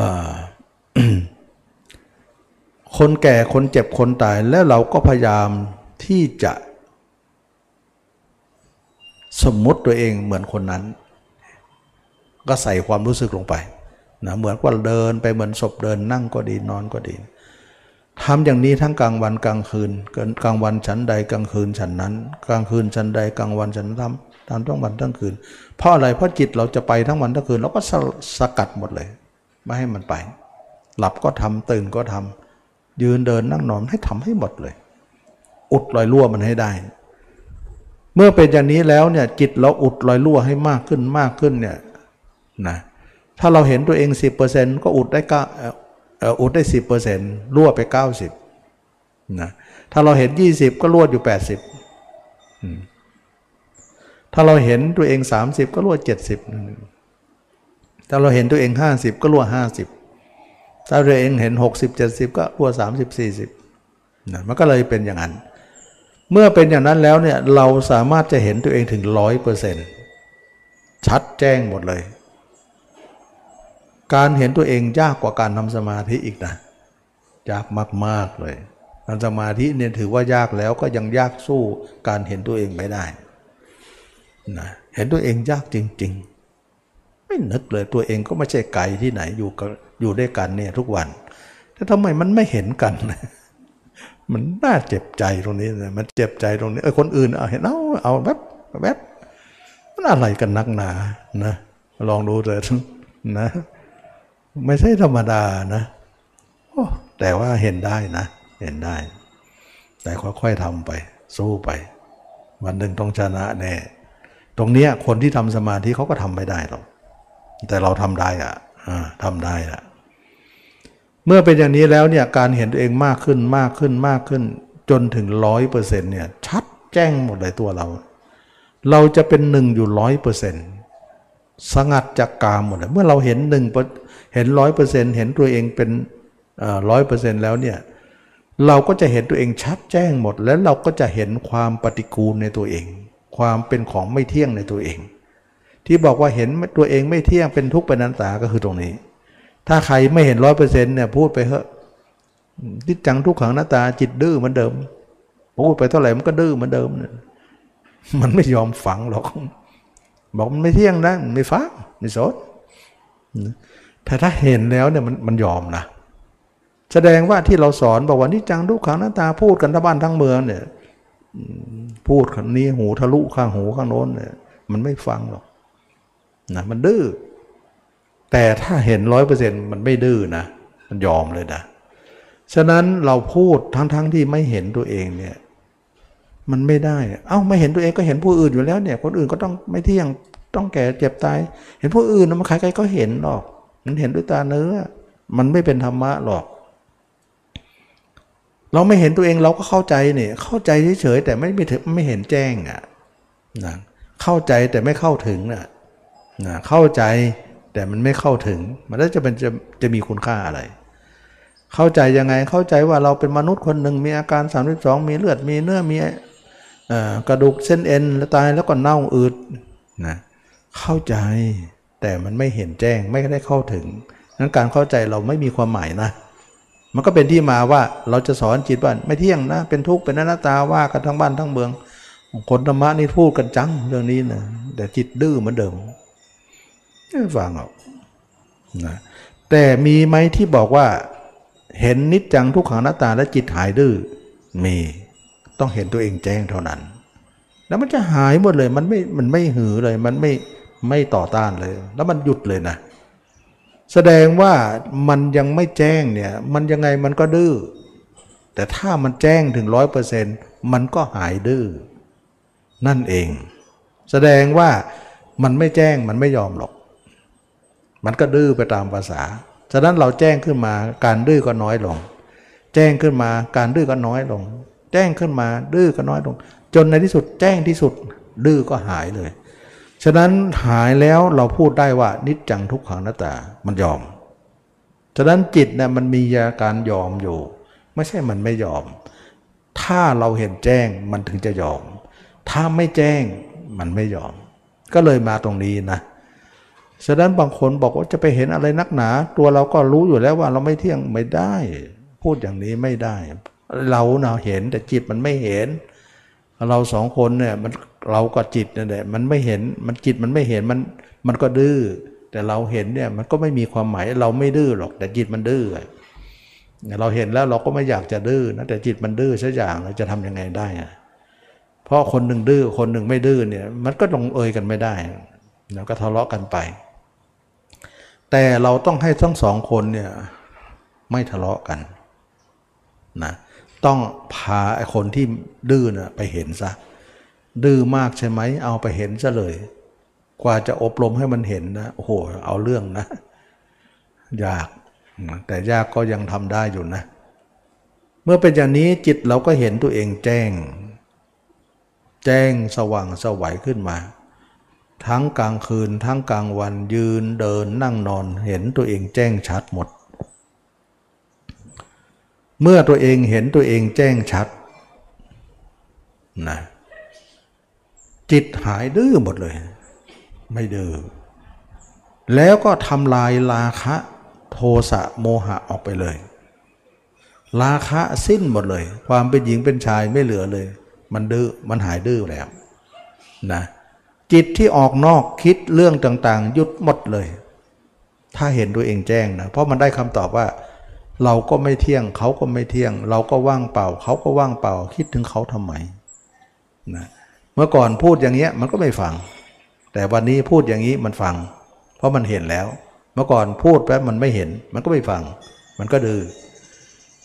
มันมันเป็นอย่างนั้นก็เลยทำให้ว่า ใครจะพูดยังไงก็ช่างเถอะ ถ้าจิตมันไม่เห็นเนี่ยดื้อไม่หายหรอกดื้อไม่หายหรอกไม่เลิกหรอกนะมันก็เลยทำให้เราเนี่ย ไม่จบสักทีนะไม่ยุติสักทีก็กลายเป็นว่าเราทุกคนจะต้องเห็นตัวเอง ถึงจะเป็นการแก้ปัญหาทั้งหมดได้ เวลาเห็นตัวเองได้เนี่ยเราสามารถจะสงบในจิตปกติได้ถึงร้อยเปอร์เซ็นต์นี่เองจึงเป็นที่มาว่า การที่เราทำให้จิตเนี่ยสงบตั้งแต่ยังไม่เข้าสมาธิเลย ไม่เข้าก็ได้ ความเป็นหนึ่งก็ร้อยเปอร์เซ็นต์วันวันหนึ่งมีแต่ภาพเราชัดที่สุดในโลก ภาพคนอื่นไม่มีหรอก ภาพเราคลองหัวใจเรา ภาพเราคลองโลกเลย เมื่อภาพเราคลองโลกคลองหัวใจเรา เราก็เป็นหนึ่ง เราก็เป็นหนึ่งนะเราก็เป็นหนึ่งตลอดเวลา การที่เราเป็นหนึ่งของเรานั้นแหละ เราไม่ง้อสมาธิเลยละกิเลสเราก็ละได้ด้วย ราคะไม่เหลือละ โทสะไม่เหลือละ โมหะก็ไม่เหลือ มีแต่โมหะชั้นบนนิดหน่อยที่ไม่เกี่ยวกับกาม โมหะเกี่ยวกับกามไม่เหลือแล้วนะนี่เองจึงทำให้จิตที่ภาวะปกตินั้นสามารถที่จะเป็นหนึ่งได้ เมื่อเป็นหนึ่งได้ภาวะปกตินี้ก็ไม่งอสมาธิ หรือจะทำสมาธิก็ทำเพื่อประดับสติปัญญาไปนะว่าเราไม่ได้ทำสมาธิเขาก็จะหาว่าเราไม่รู้ทั่วถึงนะถึงแม้เราไม่ทำแต่เราก็เป็นหนึ่งได้อะคนทำยังหนึ่งไม่ได้เลย เขาจะหนึ่งตอนเข้าสมาธิแต่ออกมาเขาก็หนึ่งไม่ได้ แต่เรานี่หนึ่งได้ ไม่เข้าก็หนึ่งได้ ถ้าเข้าล่ะโอ้ยิ่งเข้าเนี่ย double หนึ่งเลย double เลย ขนาดไม่เข้ายังหนึ่งได้เนี่ยถ้าเข้าจะขนาดไหน ใหญ่กว่าเขาก็กลายเป็นว่าคนที่เห็นตัวเองแจ้งแล้วเนี่ยเขาก็สงบได้ถึงร้อยเปอร์เซ็นต์ถ้าเขาจะทำสมาธิเข้ามาเสริมก็ทำได้พระเจ้าก็อนุญาต ก็เลยทำให้มรรคข้อที่8เนี่ยเกิดขึ้นนะมรรคข้อที่8เนี่ยสัมมาสมาธิจะทำก็ได้ แต่ทำแล้วเนี่ย หลังจากที่เราเห็นตัวเองแจ้งแล้ว เราจะเป็นพระนาคามีแล้วนั่นเอง เมื่อทำตรงนั้นแล้วเนี่ยเห็นเป็นเห็นตัวเองแจ้งแล้วเป็นพระนาคามีแล้วเนี่ยเราก็ทำมรรคข้อที่ 8 สงัดจากกาม สงัดจากอกุศล ตอนนี้กามเราก็ไม่เหลือแล้วอกุศลเราก็ไม่เหลือ กามไม่เหลือเพราะอะไร เพราะเราเห็นตัวเองแจ้ง เราเบื่อตัวเองแล้วก็ทำให้เราเบื่อเพศตรงข้ามนะเบื่อหญิงเบื่อชาย ว่าเขาก็เราก็เท่ากัน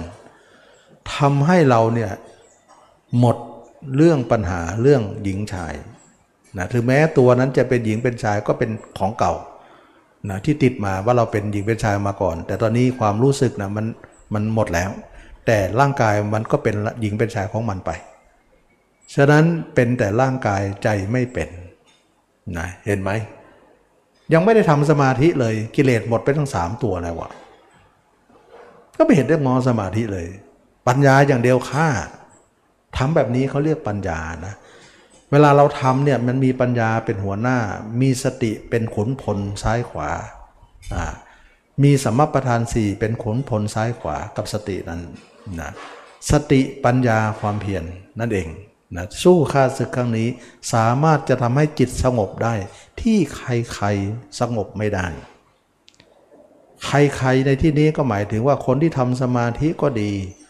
เขาจะทำมากขนาดที่เป็นเป็นเป็นฌานสูงสุดก็ดีเนี่ยเขาสู้เราไม่ได้ เพราะเขาสงบแต่ด้านในด้านนอกเขาออกมาเนี่ยเขาสู้ไม่ค่อยได้ แต่เราอยู่ได้อะ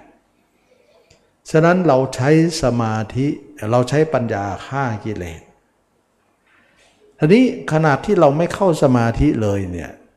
เราก็เป็นหนึ่งได้ถึงร้อยเปอร์เซ็นต์ ซึ่งใครๆเขาทำไม่ได้กัน แต่เราทำได้ ถ้าขนาดที่ยังไม่เข้าสมาธิเลยสามารถจะให้จิตถึง1ถึงร้อยเปอร์เซนต์ได้เนี่ยถ้าเราเข้าล่ะ เราก็ double เลย double หนึ่งเลยหนึ่งยิ่งกว่าหนึ่งฉะนั้นคนที่เห็นตัวเองแจ้งเนี่ยเวลาทำฌานเนี่ยเขาถึงยิ่งใหญ่มากนะ ซึ่งฌานที่เขาไม่ได้เห็นตัวเองเนี่ยเขาเป็นฌานโลกีหมายถึงว่า คนที่เขาทำฌานเขาเห็นแต่จิตอย่างเดียว เขาไม่เห็นกายนะเขาเห็นแต่จิตเห็นแต่ความนิ่งความว่างอย่างเดียวเขาไม่เห็นกายหรอกเขาจึงเป็นฌานโลกีถึงเขาจะมีอภิญญาห้าอย่างนะแต่เราเนี่ยมีถึงหกอย่าง เห็นไหม เขาเข้าสมาธิเนี่ยอย่างมากก็สมาธิที่ 8 อรูปฌานที่ 8 แต่เราได้ 9 อะ อภิญญาเขาห้าเราหกอะ สมาธิเขาแปดเราเก้าอะ ใครจะเหนือกว่ากัน จะมาดูถูกว่าคนมีปัญญาไม่สงบ เป็นคนต่ำต้อยน้อยวาสนา น้อยบารมีน้อยธรรมไม่ได้ ปัญญาใหญ่กว่าเยอะนะปัญญาเนี่ยใหญ่กว่าเยอะ จะว่าฌานเขาไม่มีเขาก็ทำให้มีได้ ไม่ยากอะไรนะฌานก็ได้ ไม่เข้าสมาธิก็ได้ เข้าสมาธิก็ได้ กลายเป็นว่าสงบทั้งสองล็อกเลยเป็นที่มีที่ไหนเขาทำกันไม่ได้หรอกเขาสงบล็อกเดียวเท่านั้นแหละอีกล็อกหนึ่งไม่สงบหรอก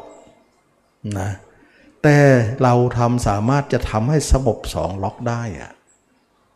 เพราะ ปัญญาทำให้สงบได้ทั้งสองล็อก สมาธิสงบได้ล็อกเดียว ปัญญากับสมาธิใครใหญ่ แค่นี้แหละนะเป็นคำตอบให้ดีที่สุด ปัญญาใหญ่ นี่เองจึงว่าพุทธเจ้าของเราใหญ่กว่าฤาษีเพราะพุทธเจ้ามีปัญญา คุณของพระเจ้ามีคุณสามคุณนะหนึ่งปัญญาที่คุณเห็นไหม สุดยอดเลย ปัญญาที่ปัญญายิ่งใหญ่กว่าโลกในโลกนี้ ไม่ใช่สมาธิคุณนะ สมาธิไม่อยู่ในที่นั้นนะปัญญาที่คุณสองมหาเมหากรุณาที่คุณ กรุณาในสัตว์ทั้งหลายก็คือ สงสารหมูสัตว์ทั้งหลาย อยากจะช่วย กรุณาแปลว่า ช่วยหมูสัตว์ทั้งหลาย คุณอันยิ่งใหญ่นี้ ให้พ้นทุกข์เมตตานะไม่มีเมตตาและกรุณาเนี่ยนะแต่ท่านใช้กรุณาที่คุณ พระมหากรุณาที่คุณ เพราะกรุณาเนี่ยเกิดจากเมตตาแล้วก็กรุณาเนี่ยแปลว่าช่วยเหลือพระเจ้าช่วยเราทุกคนให้ออกจากทุกข์ไม่มีใครจะช่วยเราได้การช่วยครั้งนี้ใหญ่ที่สุด จึงเรียกว่ามหากรุณาธิคุณ ซึ่งเป็นคุณข้อที่สองปัญญาที่คุณนำหน้า เห็นไหมข้อที่สามบริสุทธิ์ที่คุณ เป็นผู้บริสุทธิ์หมดจดจากกิเลสแล้ว สมาธิอยู่ตรงไหนอะไม่ได้อยู่ในเกณฑ์สมาธิเป็นผลห้อยท้ายนั่นเห็นไหมพระเจ้าสมปัญญานำเราไม่เคยได้ยินสำนักไหนพูดนะแต่อันนี้เอาความจริงมาพูดนะก็เลยทำให้บางคนอาจจะแปลงๆหน่อยว่าใช่หรือใช่หรือ ธรรมดาเรายังปรับความเข้าใจเรายังไม่ได้ ถ้าเราไปสู่ความจริงมันก็เป็นอย่างนั้นจริงๆนะอันนี้มันเป็นเรื่องที่ยิ่งใหญ่นะว่าเราเนี่ยคิดว่าแต่สมาธิสมาธิฤาษีเขาก็มีแต่ปัญญานะฤาษีไม่มี มีแต่สมัยมีแต่พุทธเจ้าและสาวกเท่านั้นแล้วเราก็เป็นสาวกอะ่ะเราจะเป็นพุทธบริษัทอะกระเทียบเหมือนสาวกนั่นเอง เราจะไม่มีปัญญาได้ยังไงทำแต่สมาธิอย่างเดียว ก็เท่ากับฤาษีเท่านั้นเอง ถ้าปัญญาเท่าพระเจ้าเท่าพระรหันต์เลยเห็นไหม ปัญญาใหญ่นะ ไม่ใช่ ฉะนั้นตมาสอนเรื่องปัญญา ใช้ปัญญานำทุกอย่าง เพราะตมาไม่ได้เก่ง แต่พระเจ้าเก่งพระเจ้าบอกไว้ เราก็เลยนำมาถ่ายทอดอีกทีหนึ่งไม่ใช่ของเรานะเราเป็นผู้นำมาถ่ายทอด ฉะนั้นเรายังเข้าใจว่าสมาธิเนี่ยโห ยกให้เป็นฮีโร่ตลอดเลย ที่ไหนได้ปัญญาคือฮีโร่ที่สู้รายได้ สมาธิไม่ใช่ฮีโร่โน่นอยู่ลังท้ายเขานุ่นข้อแปดนุ่นมักไม่ได้ข้อหนึ่งข้อหนึ่งปัญญานะจอมทัพ แสดงว่าสมาธิห้อยท้ายโบยเขาอยู่ท้ายเขา เพราะว่าอะไรเอาก็ได้ไม่เอาก็ได้ เขาไม่งอ ก็มีพระรหันต์บางองค์ไม่เอาไงก็เป็นฝ่ายปัญญาวิมุตต์ไป ไม่ได้เอาสมาธิไม่เข้าฌานแต่สามารถจะเป็นหนึ่งได้ทุกภาวะนะหนึ่งของท่านได้อย่างไร ปัญญาไงคนไม่นึกว่าปัญญาจะเอาจิตอยู่ขนาดนี้ คิดว่าสมาธิเอาอยู่ อยู่ได้ล็อกเดียว อยู่ได้ล็อกเดียว อีล็อกหนึ่งอยู่ไม่ได้ สมาธิก็ไม่มาด้วย พามาเขาก็ไม่มาตาม เพราะเขามาไม่ได้เขาเลยเขตเขานะแต่ปัญญาเนี่ยไปทุกขนทุกแห่งพกพาได้ แสดงว่าสมาธิแบบปัญญาสามารถจะพกไปไหนก็ได้นะเขาจะตามติดเราไปหมดเลย แม้แต่คุณพุทธเจ้ายังยกให้ปัญญาไว้หัวหน้าเลย ปัญญาที่คุณ พระมหากรุณาที่คุณ บริสุทธิ์ที่คุณนะ ความเป็นยิ่งใหญ่นะจึงว่าเราไม่เคยได้ยินนะ เพราะเราฝึกแต่สมาธิแล้วก็พระก็เชียร์แต่สมาธิตมาเชียร์ปัญญาก็เลยทำให้แปลกๆนะแปลกแต่จริงอะนะเพราะว่าเราใช้เหตุผลมาอ้างนะ ไม่ได้ว่าตัวเองจะทุลังอะไร เราก็อ้างได้เหตุได้ผลว่าพระเจ้าสอนอย่างนี้ ถ้าพระเจ้ามีสมาธิทุกชาติ ตั้งแต่สุเมธะดาบทตั้งแต่ยังเริ่มสร้างบารมีแล้วนะ จนสุดท้ายพระเจ้าชาติสุดท้ายท่านก็มีสมาธิหมดเลย เต็มหมดเลยทำไม่นานหรอกท่านก็มันรู้หมดเลย เพราะว่าของมีอยู่แล้ว แต่เพียงแต่มันลื้อมาทำนั่นแหละลื้อฟื้นมาทแต่ทำไมพระเจ้าก็ยังตรัสรู้ไม่ได้ เพราะขาดอะไรขาดปัญญา ขาดปัญญาก็คือขาดมรรคอันเดียวกัน เพราะมรรคก็คือข้อหนึ่งด้วยว่าด้วยปัญญาเลย ว่าด้วยอริยสัจเลย ก็เลยทำให้เราเห็นว่าปัญญาไม่มีใครพูดเลย ไม่มีใครให้ความหมายเลย ฉะนั้นเราทุกคนต้องเปลี่ยนความเข้าใจใหม่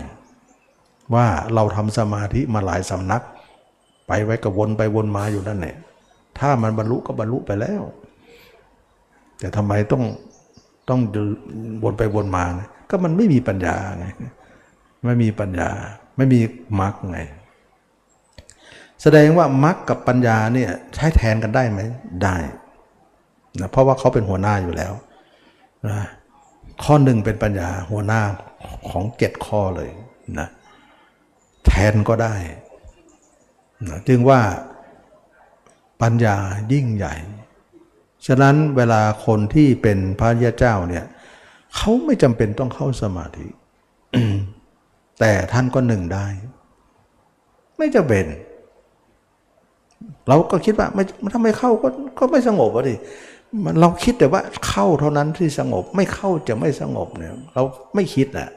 แต่ท่านทำได้อะไม่เข้าก็สงบได้อะนะเพราะเรามีปัญญาแค่ว่าสมาธิเท่านั้นแหละเข้าถึงจะสงบ ถ้าไม่เข้าก็ไม่สงบ เรามีปัญญาคิดแค่ว่าสมาธิทำให้เราสงบ ไม่ได้คิดว่าปัญญาให้สงบเนี่ย มันไม่เคยคิด มันปัญญามันไม่ถึง ไม่นึกว่าปัญญาจะทำให้สงบมากกว่าสมาธิ เราก็ยกสมาธิเป็นฮีโร่ว่าใหญ่ที่สุดใช่ไหมล่ะ แต่พุทธศาสนายกปัญญาใหญ่ที่สุด เท่ากับฤาษียกสมาธิเป็นฮีโร่แต่พระเจ้ายกปัญญาเป็นจอมทัพยิ่งใหญ่กว่า ฉะนั้นฤาษีจึงพ้นทุกข์ไม่ได้พระเจ้าจึงพ้นทุกข์ได้ แล้วสัมปัญญาใหญ่ที่สุดเนี่ยสงบมากกว่าสมาธิ สมาธิเนี่ยสงบอตอนเข้าออกมาก็ไม่สงบ แต่ปัญญาเนี่ยเข้าก็สงบออกก็สงบ ไม่เข้าเลยก็สงบ เขาจึงไม่ง้อเรื่องสมาธิว่าจะทำให้สงบ ปัญญาก็สงบได้แล้ว สงบไม่ใช่ธรรมดานะสงบถึงร้อยเปอร์เซนต์ด้วยนะ สงบถึงร้อยเปอร์เซนต์ไม่น่าเชื่อว่ามันจะร้อยเปอร์เซนต์ได้ ก็คนที่ไม่เชื่อก็เขาไม่มีปัญญาไงเขาก็ไม่เชื่อคนมีปัญญาเขาก็เชื่อ นี่คือต่างกันนะคนมีสมาธิเนี่ยได้อภิญญาห้าแต่คนมีปัญญาได้อภิญญาหกคนมีสมาธิเนี่ยเข้าสมาบัติแปดแต่คนมีปัญญาเข้าสมาบัติเก้าเห็นไหม ใครจะใหญ่กว่ากันจะว่าสมาไม่มีฌานก็มี มีแล้วใหญ่กว่าคนที่มีทั้งหมด ฉะนั้นมีแต่พุทธศาสนาที่ได้ก้าวสัญญาเวทยิตนิโรธนะแล้วท่านก็ไม่ได้กล่าวว่า สัญญาเวทยิตนิโรธนั้นเป็นนิพพาน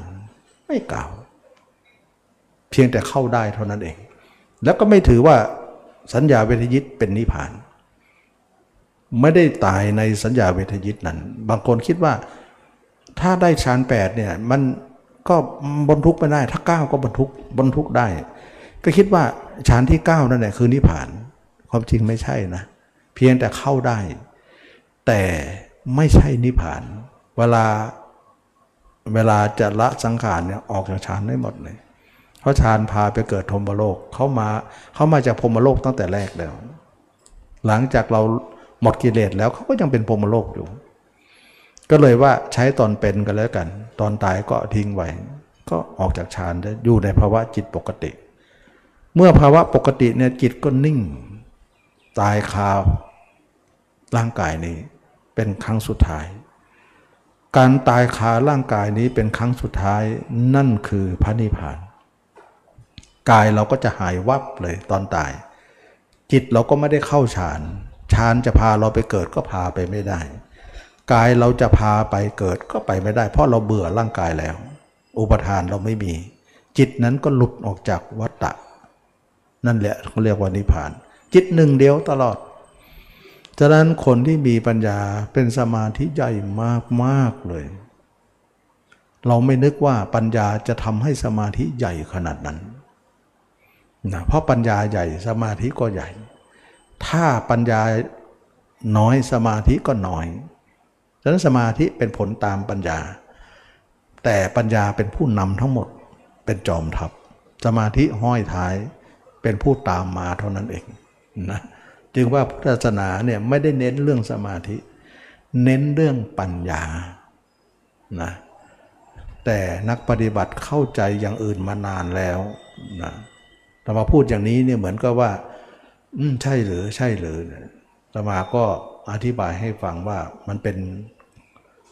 ของใช่จริงๆนะอย่างนี้จริงๆนะก็เป็นเรื่องที่ว่าไม่นึกเลยว่าปัญญาจะฆ่ากิเลสได้ เพราะสมาธิฆ่าไม่ได้ไงนะเราก็จะพากันจะทำสมาธิ เพื่อจะได้สมาธิเนี่ยไปฆ่ากิเลส แต่สุดท้ายผิดหวังมาก สมาธิไม่ยอมไปกับเรา เวลาออกมาก็ให้เรามากูมาคนเดียว สมาธิก็อยู่ข้างในนนเหมือนว่า เหมือนว่าเราไปคบใครคนหนึ่งนะแล้วเราครบคนคนนี้เนี่ยหวังว่าจะเอาคนนี้ไปช่วยลบหน่อยนะนะเวลาเราครบเราก็ตีสนิทแล้วนะคบเขา เมื่อคบไปคบมาคบเขาแล้วเนี่ยไปสู้พาเขาไปต่อสู้กับกิเลสต่อสู้กับศัตรู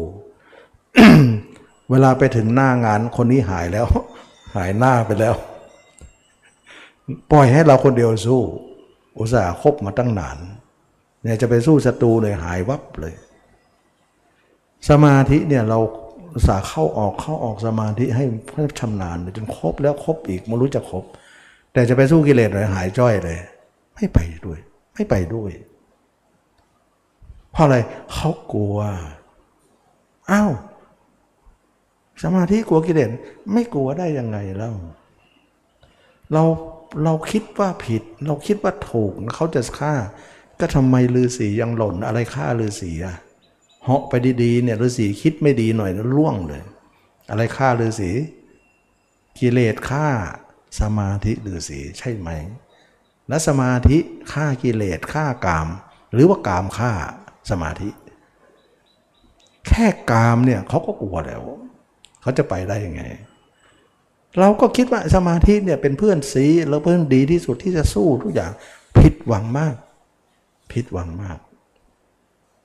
เนาเปลี่ยนความเข้าใจใหม่นะตมาก็ไม่ได้ว่าจะมายัดเยียดยัดนั้นให้ว่าต้องมาเชื่ออย่างนี้อย่างนั้นแต่มันที่มาที่ไปมันมีอะก็เราทำสมาธิเราก็ลองดูแล้วนี่ไปสู้ที่ไรมันไม่ไปด้วยอะถ้ามันไปด้วยเนี่ย เราเข้าสมาธิก็นิ่งใช่ไหมออกมาก็ต้องนิ่งตามเราดิไปไหนก็ไปกันนิ่งเลย ไม่ปล่อยให้เราวุ่นวายหมดเลยเขาไม่มา เขาไม่ออกมา แล้วเราก็จะไปคบเขาอยู่นั้นแหละทำไมสมาธินั้นไม่มา ไม่มากับเรา แล้วก็ไม่ใช่เป็นที่พึ่งของเราที่จะไปสู้กิเลส เพราะรู้ไหมว่าสมาธิกับกิเลสเป็นเพื่อนกัน เป็นเพื่อนกันเหรอ ก็สมาธิโลกีไง เพราะกิเลสก็ไปเกิดไง สมาธิก็ไปเกิดไง เขาจะไม่เป็นเพื่อนเดียวกันได้ยังไงล่ะ สมาธิก็พาเราไปเกิดอะไรอะพรมโลก รูปประพรมอรูปประพรมเขาเกิดแล้วกิเลสก็พาไหน พาไปเกิด มนุษย์บ้างเทวดาบ้างนรกบ้างเขาเป็นฝ่ายเกิดด้วยกัน เขาก็เป็นเพื่อนกันนะสิกลายว่าเราไปพบเพื่อน แล้วก็เอาเพื่อนกิเลสเนี่ยไปฆ่ากิเลสมันไม่ฆ่าเพื่อนหรอก ดีไม่ดีเพื่อนของมันนะใหญ่กว่าสมาธิอีกนะเขาไล่ตะเพิดเลย สมาธิก็เลยไม่กล้า ไม่กล้าสู้ ฉะนั้นหลายคนนะพยายามจะดึงสมาธิสู้เขาไม่มาด้วยนะ เวลาเราวุ่นวายเนี่ยจะดึงสมาธิ นอกจากเรา คือที่เราสงบเนี่ยไม่ใช่เขาเข้ามานะ แต่เราเข้าเข้าไปหาเขานะ ไม่ใช่เขาเข้ามาหาเรานะ อย่าคิดว่าสมาธิเนี่ยเข้ามาหาเรา แต่เราเนี่ยเป็นฝ่ายเข้าไปหาเขา คือสมาธิเป็นของตั้งอยู่กับที่ เคลื่อนไหวไม่ได้ ที่เราบอกว่าเข้าสมาธิออกสมาธินะจะต้องมีตัวหนึ่งเคลื่อนไหว ก็คือตัวจิตเรา ไม่ใช่สมาธิเคลื่อนนะ สมมุติว่าห้องแอร์เนี่ยเป็นสมาธินะเราเนี่ยเป็นผู้เข้าออก เราก็เหมือนจิต ห้องแอร์ก็เหมือนสมาธิ ฉะนั้นคนที่เข้า ห้องบ้าง เดี๋ยวออกห้องบ้าง เดี๋ยวเข้าห้องบ้าง ออกห้องบ้างเนี่ยห้องไม่ได้เคลื่อนไหว เคลื่อนไหวไม่ได้ เคลื่อนที่ไม่ได้ แต่ไอคนเข้าคนออกนะเคลื่อนที่ได้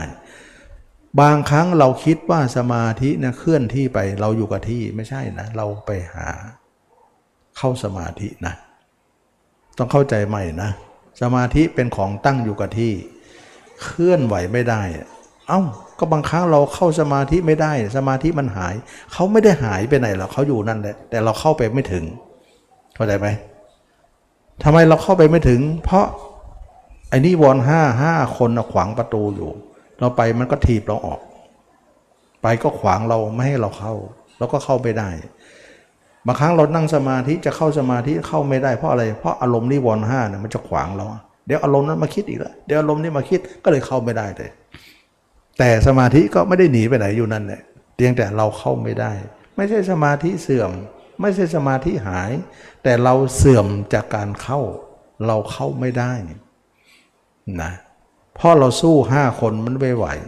ก็เลยทำให้เราเนี่ยแพ้แพ้นิวรณ์นะบางครั้งก็เข้าได้ก็ชนะเป็นเปาะๆไป วันหลังก็ต้องสู้ใหม่ นับหนึ่งใหม่ทุกครั้ง ไม่ได้สู้ครั้งเดียวแล้วจบนะ นั่งทุกครั้ง สู้ทุกครั้ง นั่งทุกที นับหนึ่งทุกที มันไม่ได้ว่านับหนึ่งแล้วจบทีเดียว วันนี้เข้าสมาธิได้วันหลังก็เข้าได้เลยเลยไม่ใช่นะวันหลังก็นั่งสู้กันใหม่ละนะมันเหมือนว่าไอ้ที่ผ่านไปก็นั่นเป็นนั่นเป็นของวันนั้น วันนี้ก็คือวันนี้สิเอาวันนี้สู้อีกเลยสู้อีกกลายว่าสู้ซ้ำซากนะสู้จิตที่มันคิดนึก แต่สำหรับคนที่เขาเห็นตัวเองแจ้งเนี่ยความคิดนึกมันหายแล้วนิวรณ์ห้ามันทำลายแล้ว เวลาเข้าสมาธิเนี่ยเขาไม่ได้ต่อสู้เลยนะ เข้าเลย ออกมาก็ออกเลย เพราะห้าคนตายหมดแล้ว ฉะนั้นเราต้องฆ่าห้าคนนั้นก่อนฆ่านิวรณ์ห้าก่อน นิวรณ์ห้าด้วยฆ่าด้วยสติปัฏฐานสี่คือการพิจารณาตัวเรา เห็นตัวเองแจ้งนี่แหละ จะฆ่านิวรณ์ห้าได้ ถ้าเราฆ่าให้นิวรณ์ห้าได้เนี่ย เราก็ไม่ต้องไปสู้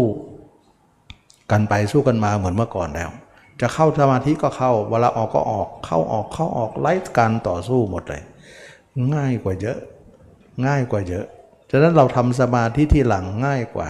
สมาธิที่แรกเนี่ยเราไม่ต้องทำผ่านไปก่อน มันเป็นสมาธิที่ไม่ไม่หมดนิวรณ์ เราจะพิจารณาร่างกายจนเอานิวรณ์ออกก่อน แล้วเราค่อยไปทำสมาธิมันจะง่ายกว่า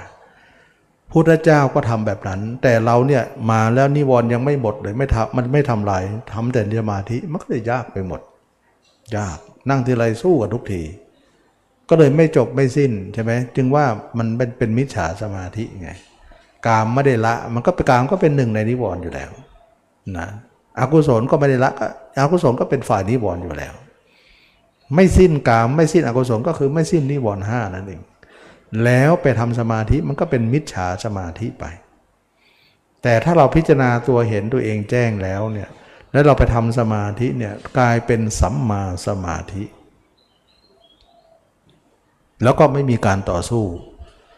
นะเข้าสมาธิก็สงบ ออกสมาธิมาก็สงบ สงบทุกที่ทุกทาง ความไม่สงบนั้นไม่มีเลยนะถ้ากลายเป็นว่านี่คือความยิ่งใหญ่ของมรรคของพระพุทธศาสนา ซึ่งใหญ่กว่าฤาษีใหญ่กว่าสมาธิทั้งปวงพระเจ้าจะเสมอใครไม่ได้นะฤาษียังบอกว่าเสมอกันนะ อาจารย์กับอาจารย์เท่ากันแล้ว ท่านไม่ยอมหรอกท่านต้องใหญ่กว่านะนะเพราะว่าท่านสร้างบารรมีเยอะ นะแต่จะใหญ่ได้ไง ใหญ่ด้วยมรรคนะท่านมารู้จากมรรคเนี่ยมรรคก็ปัญญานั่นเองนะปัญญานั่นเอง ปัญญานั่นเองนะก็ทำให้เกิดการที่ว่าตมาที่ได้บอกว่าปัญญาเท่านั้นแหละที่เราจะเข้าสู่ธรรมะได้ ไม่ใช่คนมีสมาธิแล้วจะเข้าสู่ธรรมะได้ ไม่ใช่ ยังไม่เข้าถึงเลย คนมีปัญญานั่นแหละ จะเข้าถึงธรรมะได้ จึงเข้าใจตามนี้นะเพราะว่าคนมีปัญญาใหญ่กว่าคนมีสมาธิ สามารถจะทำให้จิตสงบมากกว่า ไม่นึกว่าคือคนคิดว่าสงบก็คือคนนั้นมีสมาธิ คนมีปัญญาไม่สงบหรอก เดี๋ยวก็คิดต้องคิดนี่ เขาคิดว่าปัญญาต้องคิดเนี่ยไม่ใช่ ปัญญานิ่งมาก กลายเป็นว่าความสงบเนี่ยเกิดจากสองที่สงบด้วยสมาธิอย่างหนึ่ง สงบด้วยปัญญาอย่างหนึ่งนะเราจะพูดตามนี้ก็ได้ แต่คนส่วนมากจะมองว่าสงบด้วยสมาธิเท่านั้น สงบอย่างอื่นไม่อะไม่มีความรู้ไม่ถึงพูดตรงๆนะความรู้ไม่ถึง ไม่นึกว่าสงบด้วยปัญญานั้นจะมีได้ในโลก เรารู้แต่ว่าสงบด้วยสมาธิไงก็เลยพาให้พากันทำสมาธิใหญ่เลย แล้วก็คิดว่าสมาธิเนี่ยจะเป็นที่พึ่งของเราที่จะพาไปห้ามหันข้าศึก ที่ไหนได้เขาไม่ไปกับเราไอตอนที่ไม่สู้มันยังไม่เห็นข้าศึกเนี่ยเขาก็ยังคบกับเราอยู่ เราก็คบเขาอยู่ แต่ไปไปเจอข้าศึกจริงจะทำสงครามเขาหายวับไปแล้วหายหน้าไปแล้วเขาไม่สู้แล้วก็ปล่อยให้เราเดียวดายเราสังเกตว่าเราออกมาสมาธิเนี่ยปล่อยให้เราวุ่นอยู่ข้างนอกนี่แหละ จนนานๆแล้วเราไม่ไหวแล้วทุกข์แล้ว เราจงไปเข้าไปหาเขาอีกทีเขาก็รออยู่ข้างในนะเขาไม่ออกมานะเราเข้าสมาธิเออสบายหน่อย เข้าไปหาเขานะเขาบอกว่าเข้ามานี่ที่ถึงจะสงบได้ แต่ออกไปเรื่องของคุณนะอ่าพูดอย่างนี้กัน มันก็เลยทำให้เราเนี่ยเข้าแล้วสงบทีออกมาก็วุ่นวายอีกแล้วเข้าก็สงบทีออกมาก็วุ่นวายแล้วเขาไม่ตามไปช่วยเลย ไม่ตามเลย นะเราก็กลายเป็นว่าให้เราสู้อยู่คนเดียว แต่เราเองก็ไม่ได้รู้จักปัญญา รู้จักในสมาธิไง ก็เลยไม่มีเพื่อนสู้นะแท้จริงแล้วปัญญานะคือเพื่อนที่ดีที่สุด หรือเป็นคนที่เราจะต้องสร้างเป็นเป็นแม่ทัพเลยไปสู้ถ้างั้นเราก็ไม่ง้อสมาธิไม่งอ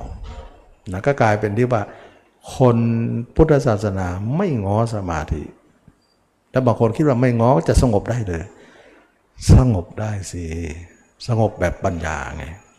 นะก็ไม่นึกว่าปัญญาจะใหญ่กว่าสมาธิขนาดนั้น ก็เลยว่าทำให้เราต้องเปลี่ยนความเข้าใจใหม่ๆนะ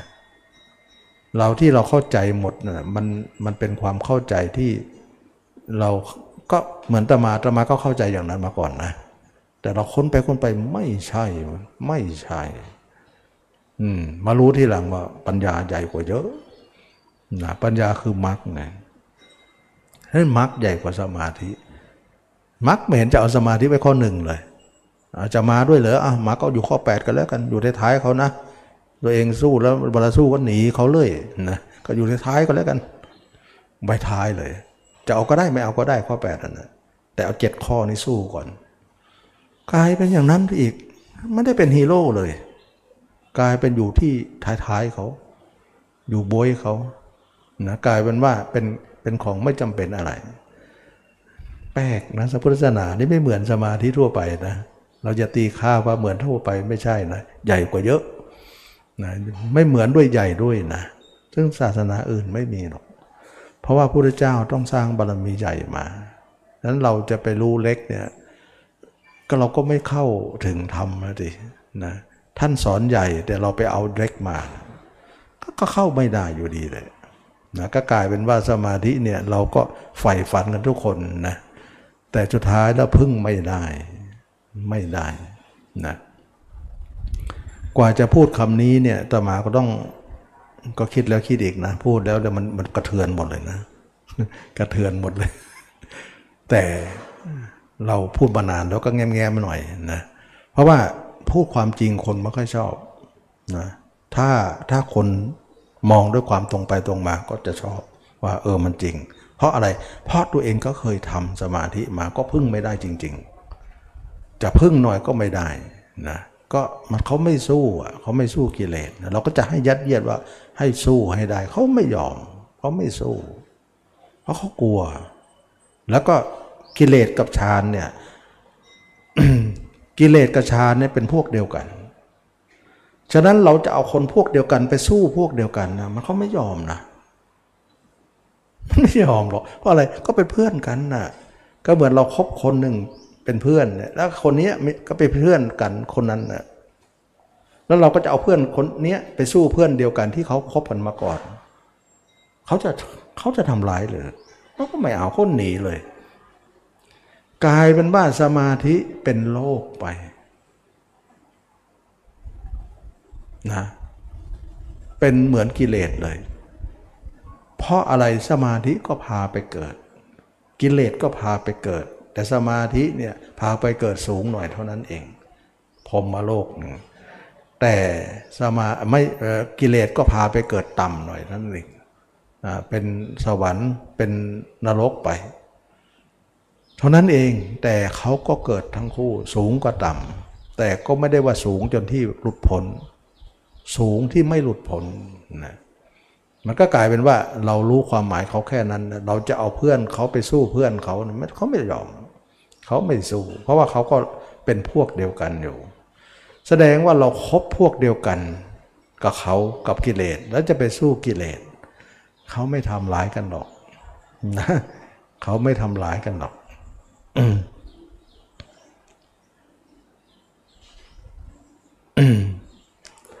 อันนี้เป็นเรื่องที่ว่าเรามารู้นะว่านักปฏิบัติเราเนี่ยทำกันไปเนี่ยบางครั้งเนี่ยขาดความเข้าใจ เพราะว่าไม่ได้เอาปัญญามาสอนนะสอนแต่เรื่องใครไปแล้วก็อ้าวนั่งสมาธิกันนะ นั่งกันนะนะแท้จริงปัญญาไม่คนอ้าวทุกคนมาเจริญปัญญากันนะไม่สอนนะ ไม่สอนนะเจริญสมาธิกันนะ มามาเจริญปัญญากันไม่คีกระทำนะนั้นปัญญาเนี่ยไม่มีคนสอนทำจริงๆแต่คำแต่สมาธินั่นแหละตมาตมาก็เข้าใจอย่างนั้นเมื่อก่อนก็ทำแล้วเป็นเป็นคนใหม่ก็ศึกษาหมดแล้วสมาธิตมาก็ทำมาก่อน คือคือพูดเนี้เราไม่ได้ไม่ยังไม่ทำนะเราทำมาก่อนนะเราก็รู้ว่าสมาธิเป็นยังไง แต่เราไม่หยุดแค่สมาธิเท่านั้นเอง เราต้องหาอะไรที่ยิ่งกว่าสมาธิ เพราะเรารู้แล้วสมาธิสู้ไม่ได้หรอก ไม่ใช่คู่ต่อสู้เขา แต่สุดท้ายเราก็ไปเจอว่าพระพุทธเจ้าให้วันบวชนั่นแหละท่านให้ปัญญามาแล้วนะเราทำตามนั้นนะก็เลยรู้ว่านี่คืออาวุธ นี่คือสัตราที่จะไปสู้ข้าศึกได้ก็คือผมคนเล็บฟันหนังนั่นเอง เวลาเรามองตัวเองเนี่ยปัญญามันจะเกิดนะที่แท้จริงแล้วก็คือผมคนเล็บฟันหนังนะคืออาวุธก็คือปัญญา การเห็นตัวเองเป็นปัญญาหมดเลยนะ เพราะการเห็น จิตเห็นกายเป็นญาณญาณก็คือปัญญาปัญญาญาณเนี่ยจิตเห็นจิตเป็นฌาน จิตเห็นจิตอย่างเดียวเป็นฌานอย่างเดียวเลยนะไม่เห็นกายหรอก แต่อจิตเห็นกายนี่เป็นญาณฉะนั้นจิตเห็นจิตเป็นฌานคือสมาธิ จิตเห็นกายเป็นญาณคือปัญญา มันเป็นอย่างนี้ปัญญาเกิดจากการเห็นตัวเอง ถ้าใครทำนะ แล้วเริ่มเห็นตัวเองแล้วร้องไห้ขึ้นมา สังเกตนะตอนที่เราร้องไห้นะ ปัญญามันจะเข้าใจหมดเลยว่าโอ้เราเกิดกิเลสแล้วมาหลงตรงนี้เองหลงตัวเองเองรู้หมดเลยว่าสามตัวเกิดจากตรงไหน มันปัญญามาแตกหมดเลย เป็นไหม เป็นทุกคนนะ โอ้โหปัญญา มันเหมือนคำตอบนะตอบที่นั่นหมดเลย ที่เราสงสัยอะไรเลยมันไปตอบตรงนั้นหมดเลย แต่ความเห็นของเราเนี่ยมันหลุดได้ มันหายได้มันเกิดได้ เวลาหลุดมาก็มึนอีกแล้ว โง่เหมือนเดิมนะกว่าจะสร้างตรงนั้นมาเห็นขึ้นมาอ้าวฉลาดฉลาดขึ้นมาละ เรารักษาตำแหน่งนั้นยังไม่ได้ แต่เรารู้ตำแหน่งนั้น เรายังปักธงไว้เลยว่า เราเคยเป็นอย่างนั้นน่ะแต่ตอนนี้ไม่ได้อยู่ตรงนั้นแล้วหลุดมาแล้ว ก็พยายามที่จะไปหาตรงนั้นบ่อยขึ้นบ่อยขึ้น ฉะนั้นเวลาเราถึงตรงไหนเนี่ยเราปักธงไว้ ถึงแม้เราจะหลุดตำแหน่งนั้นมาไม่เป็นไร เราหมายหัวไว้ว่าตรงนั้นหมายที่ไว้ที่หมายไว้ว่าเราต้องไปตรงนั้น ตะเกียกตะกายไปตรงนั้นให้ได้ ก็เหมือนวันนั้นที่จะมาเปรียบเหมือนว่าเราเหยียบหินอยู่กลางทะเล แล้วเหยียบหินที่มันโผล่ใต้ทะเลขึ้นมาเนี่ยเราเหยียบได้เนี่ยมันรู้สึกว่าเออหายใจโล่งหน่อย แต่ขึ้นมาหลุดออกจากตรงนั้นไป แล้วก็หมายไว้ว่าตรงนั้นแหละมันมีหินอยู่นะกว่าจะควานหาอีกทีหนึงโหยากเหลือเกิน เพราะว่าตำแหน่งทะเลมันไม่มีอะไรตำแหน่ง ไม่รู้ตำแหน่งตรงไหนนะเพราะมันหาตำแหน่งยาก เพราะมันไม่มีทิศเหนือทิศใต้ทิศอะไรหมดเลย เราต้องต้องมีปัญญาถ้ามากว่าจะหาตำแหน่งนั้นตรงไหนได้อย่างไร เพราะจิตถ้าเราหลุดจากตำแหน่งนั้นมาแล้วจะไปควานหาก็ยากอยู่ มันไม่เหมือนบนบกใช่ไหมล่ะ เราไปเจออะไรใต้ต้นไม้เงี้ยเราก็หมายต้นไม้ไปสิว่าตรงเนี้ยต้นไม้นั้นมันจะมีตรงนั้นอยู่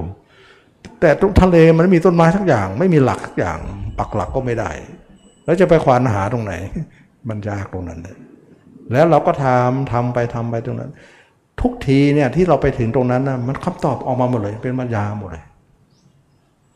นั่นแหละที่เรียกว่าปัญญาฆ่ากิเลสได้ไง มันแง้มแง้มให้เราเห็นบ้างแหละตรงนั้นนะแต่เรายังบำเพ็ญไม่มากพอพุพอโพอยู่ให้ทำให้มากเท่านั้นแหละให้มันเป็นเครื่องอยู่ ให้เป็นยวดยานที่อยู่ได้